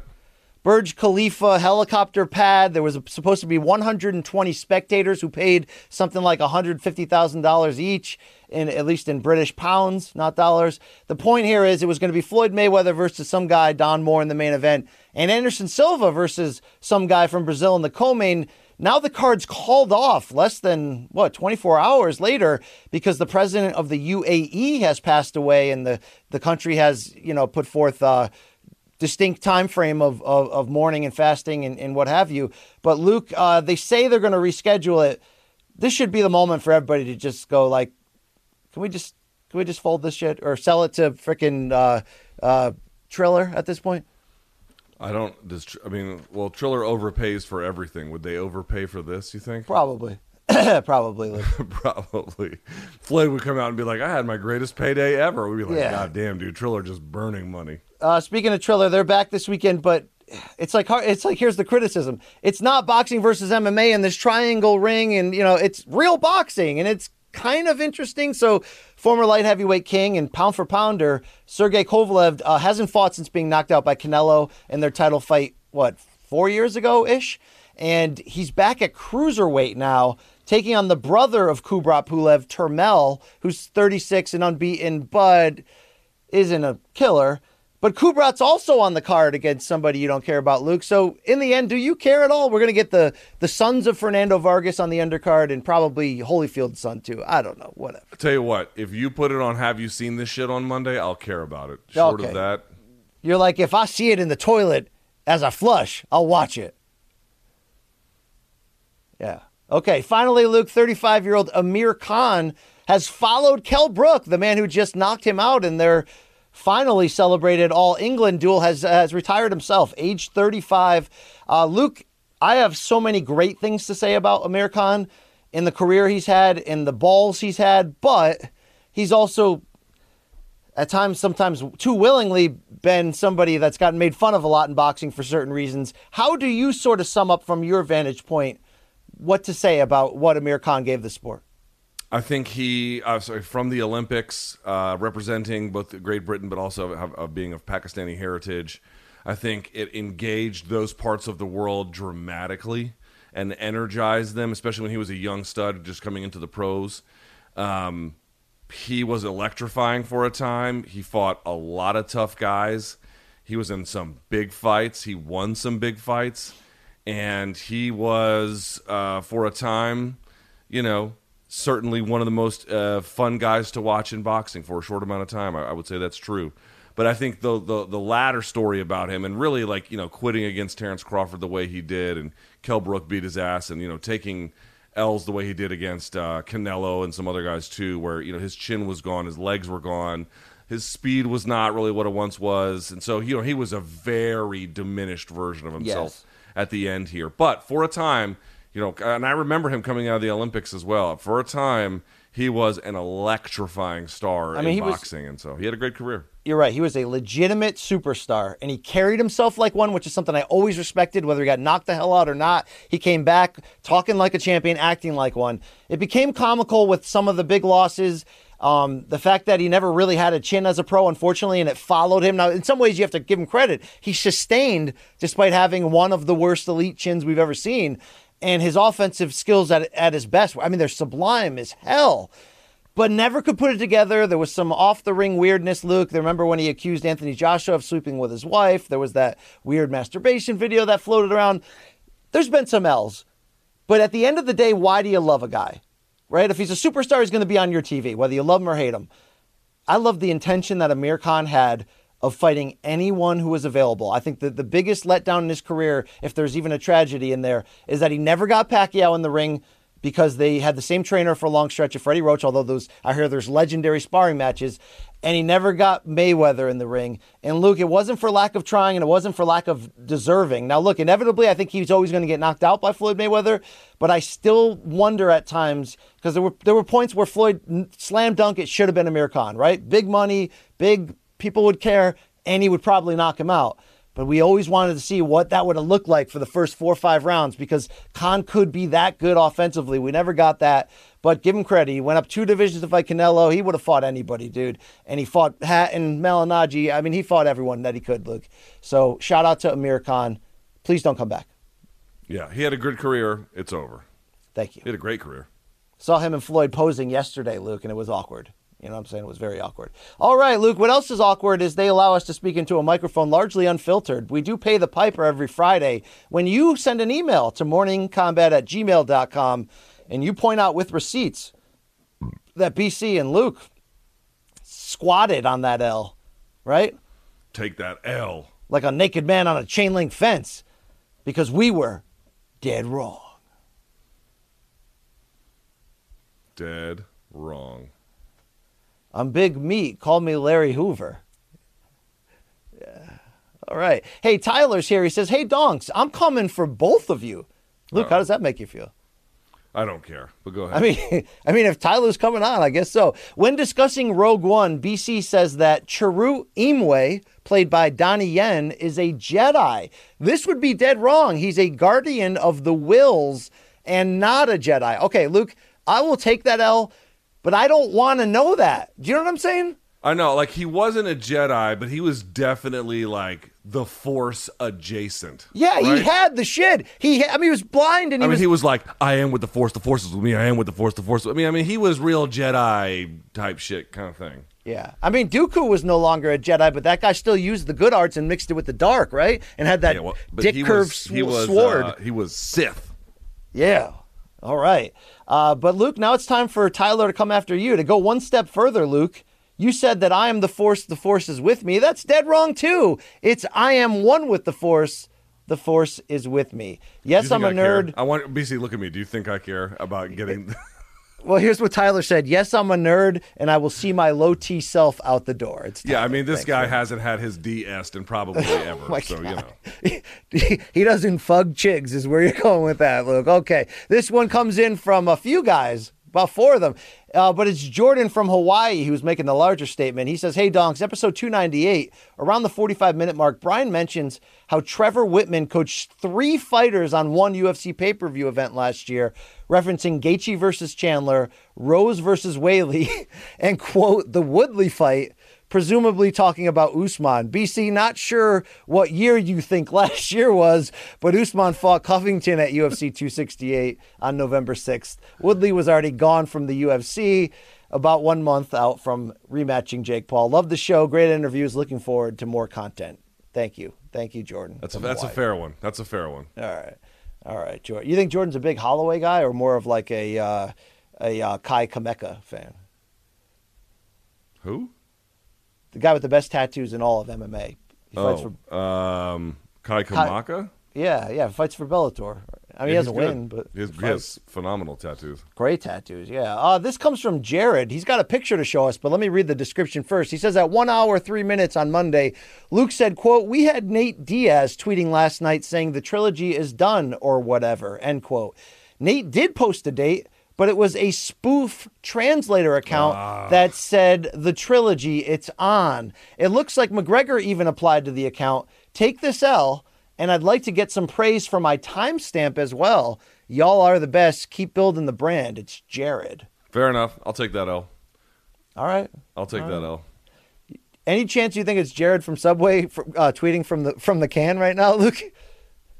I don't understand. Strapped, bro. Sig Sauer jellies. Sig Sauer is. I don't okay, speak Kremlin, Luke. he- Okay. no, Sig Sauer is a uh, weapons manufacturer. They make handguns, and they make more than that. But, um, but they're they're known for it. it and he, it's spelled wrong anyway. Um, I don't. Do you think I can last in, in their in their Kremlin hood, Luke? No, no, dude. You're from a working class place. That's Yo, I'm one eighth Irish though. All right. Okay, what does that mean? That means you're not Irish. My great grandmother was a Brady. That means you're seven eighths, not them. Yeah, you're not Irish. All right. Well, Rose and I, Luke, are both Lithuanian, and that's my dominant trait at the moment. Um, One of them is. Yes. Yeah, we got another Jared. This guy has two R's, though. He says, Hey, Donks, on Monday's show, when discussing titles being surrendered, Luke, BC, and Bronstetter all said Machida dropped his title to Forrest. I believe you're thinking of the first Machida versus Shogun, as Aaron would say, fight. Shogun, sorry. Uh, there was little activity, but Machida did win. So you donks are dead wrong. Forrest Griffin never fought the dragon. Wait, what? I thought we said that Forrest No, we said that Rampage and uh, four Ra- four speed Rampage, Rampage lost to Forrest is what I thought we had said, which is definitely true. Yes, that's what we said. I think this guy Jared is dead wrong. This might be the guy he's dead wrong. I mean, maybe we Yeah. misspoke, but I'm pretty sure. Like, I don't recall us saying it that way. Now he needs to bring a timestamp of his attempt at the Yeah, first see, time. this is why the okay? timestamps are crucial, man. Yeah, yeah. We don't have the time though to go back and stamp you for it like the tramp you are, Jared. All right. Piece yeah. of shit. I mean, I fucking hate Jared with two R's, right? Like, Yeah, why don't you put some more R's in your name, Jared?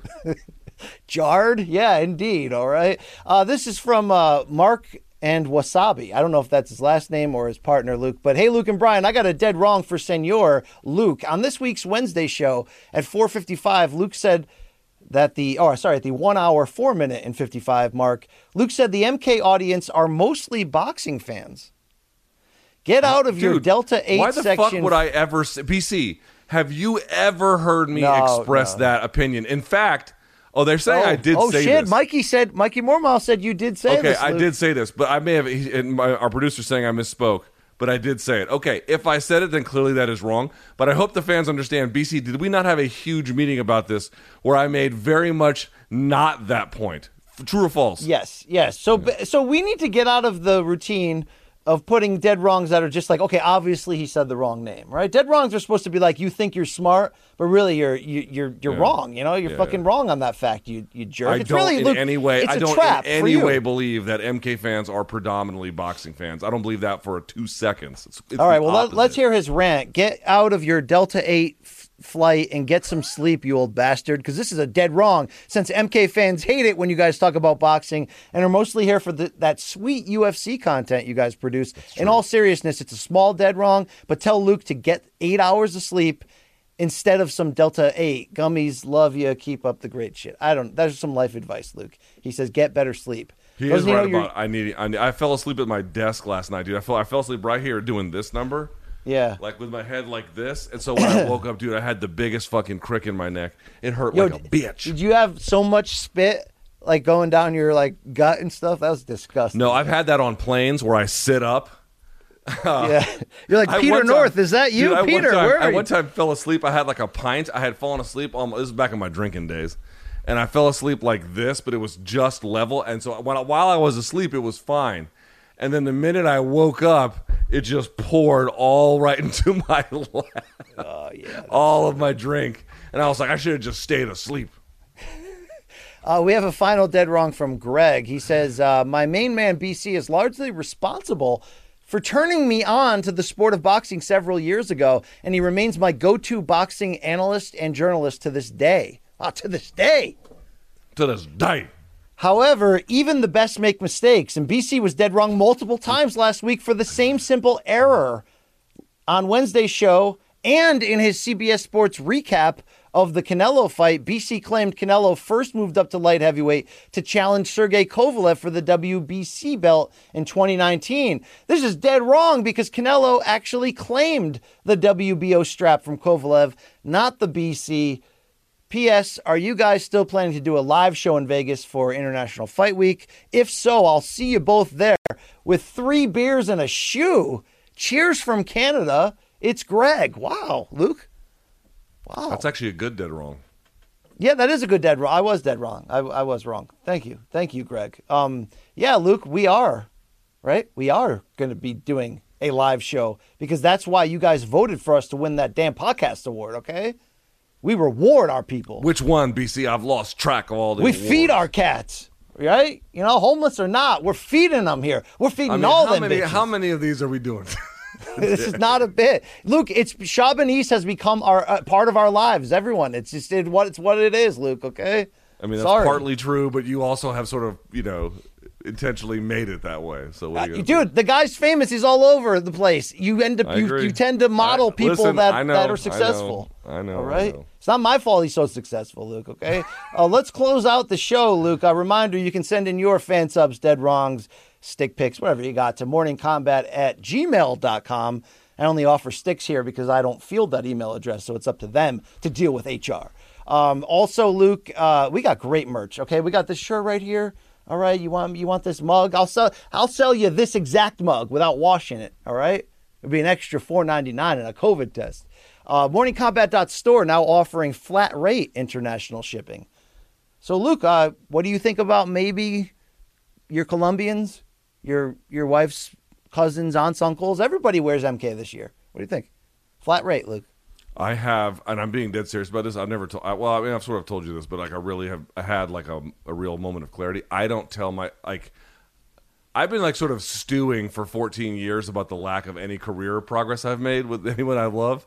Dude, I have I had a moment of clarity. I have completely given up. Like I don't I don't care at all about sharing anything about this at all with them. So you're asking like will they wear merch? I don't know if at gunpoint anyone in my family could name this show. Oh boy. At gunpoint. Oh boy. No, my wife could. My wife You doing skits and bits here? I mean, come on. My wife could, but no one else in the family could, and certainly not either on the Thomas side or her side.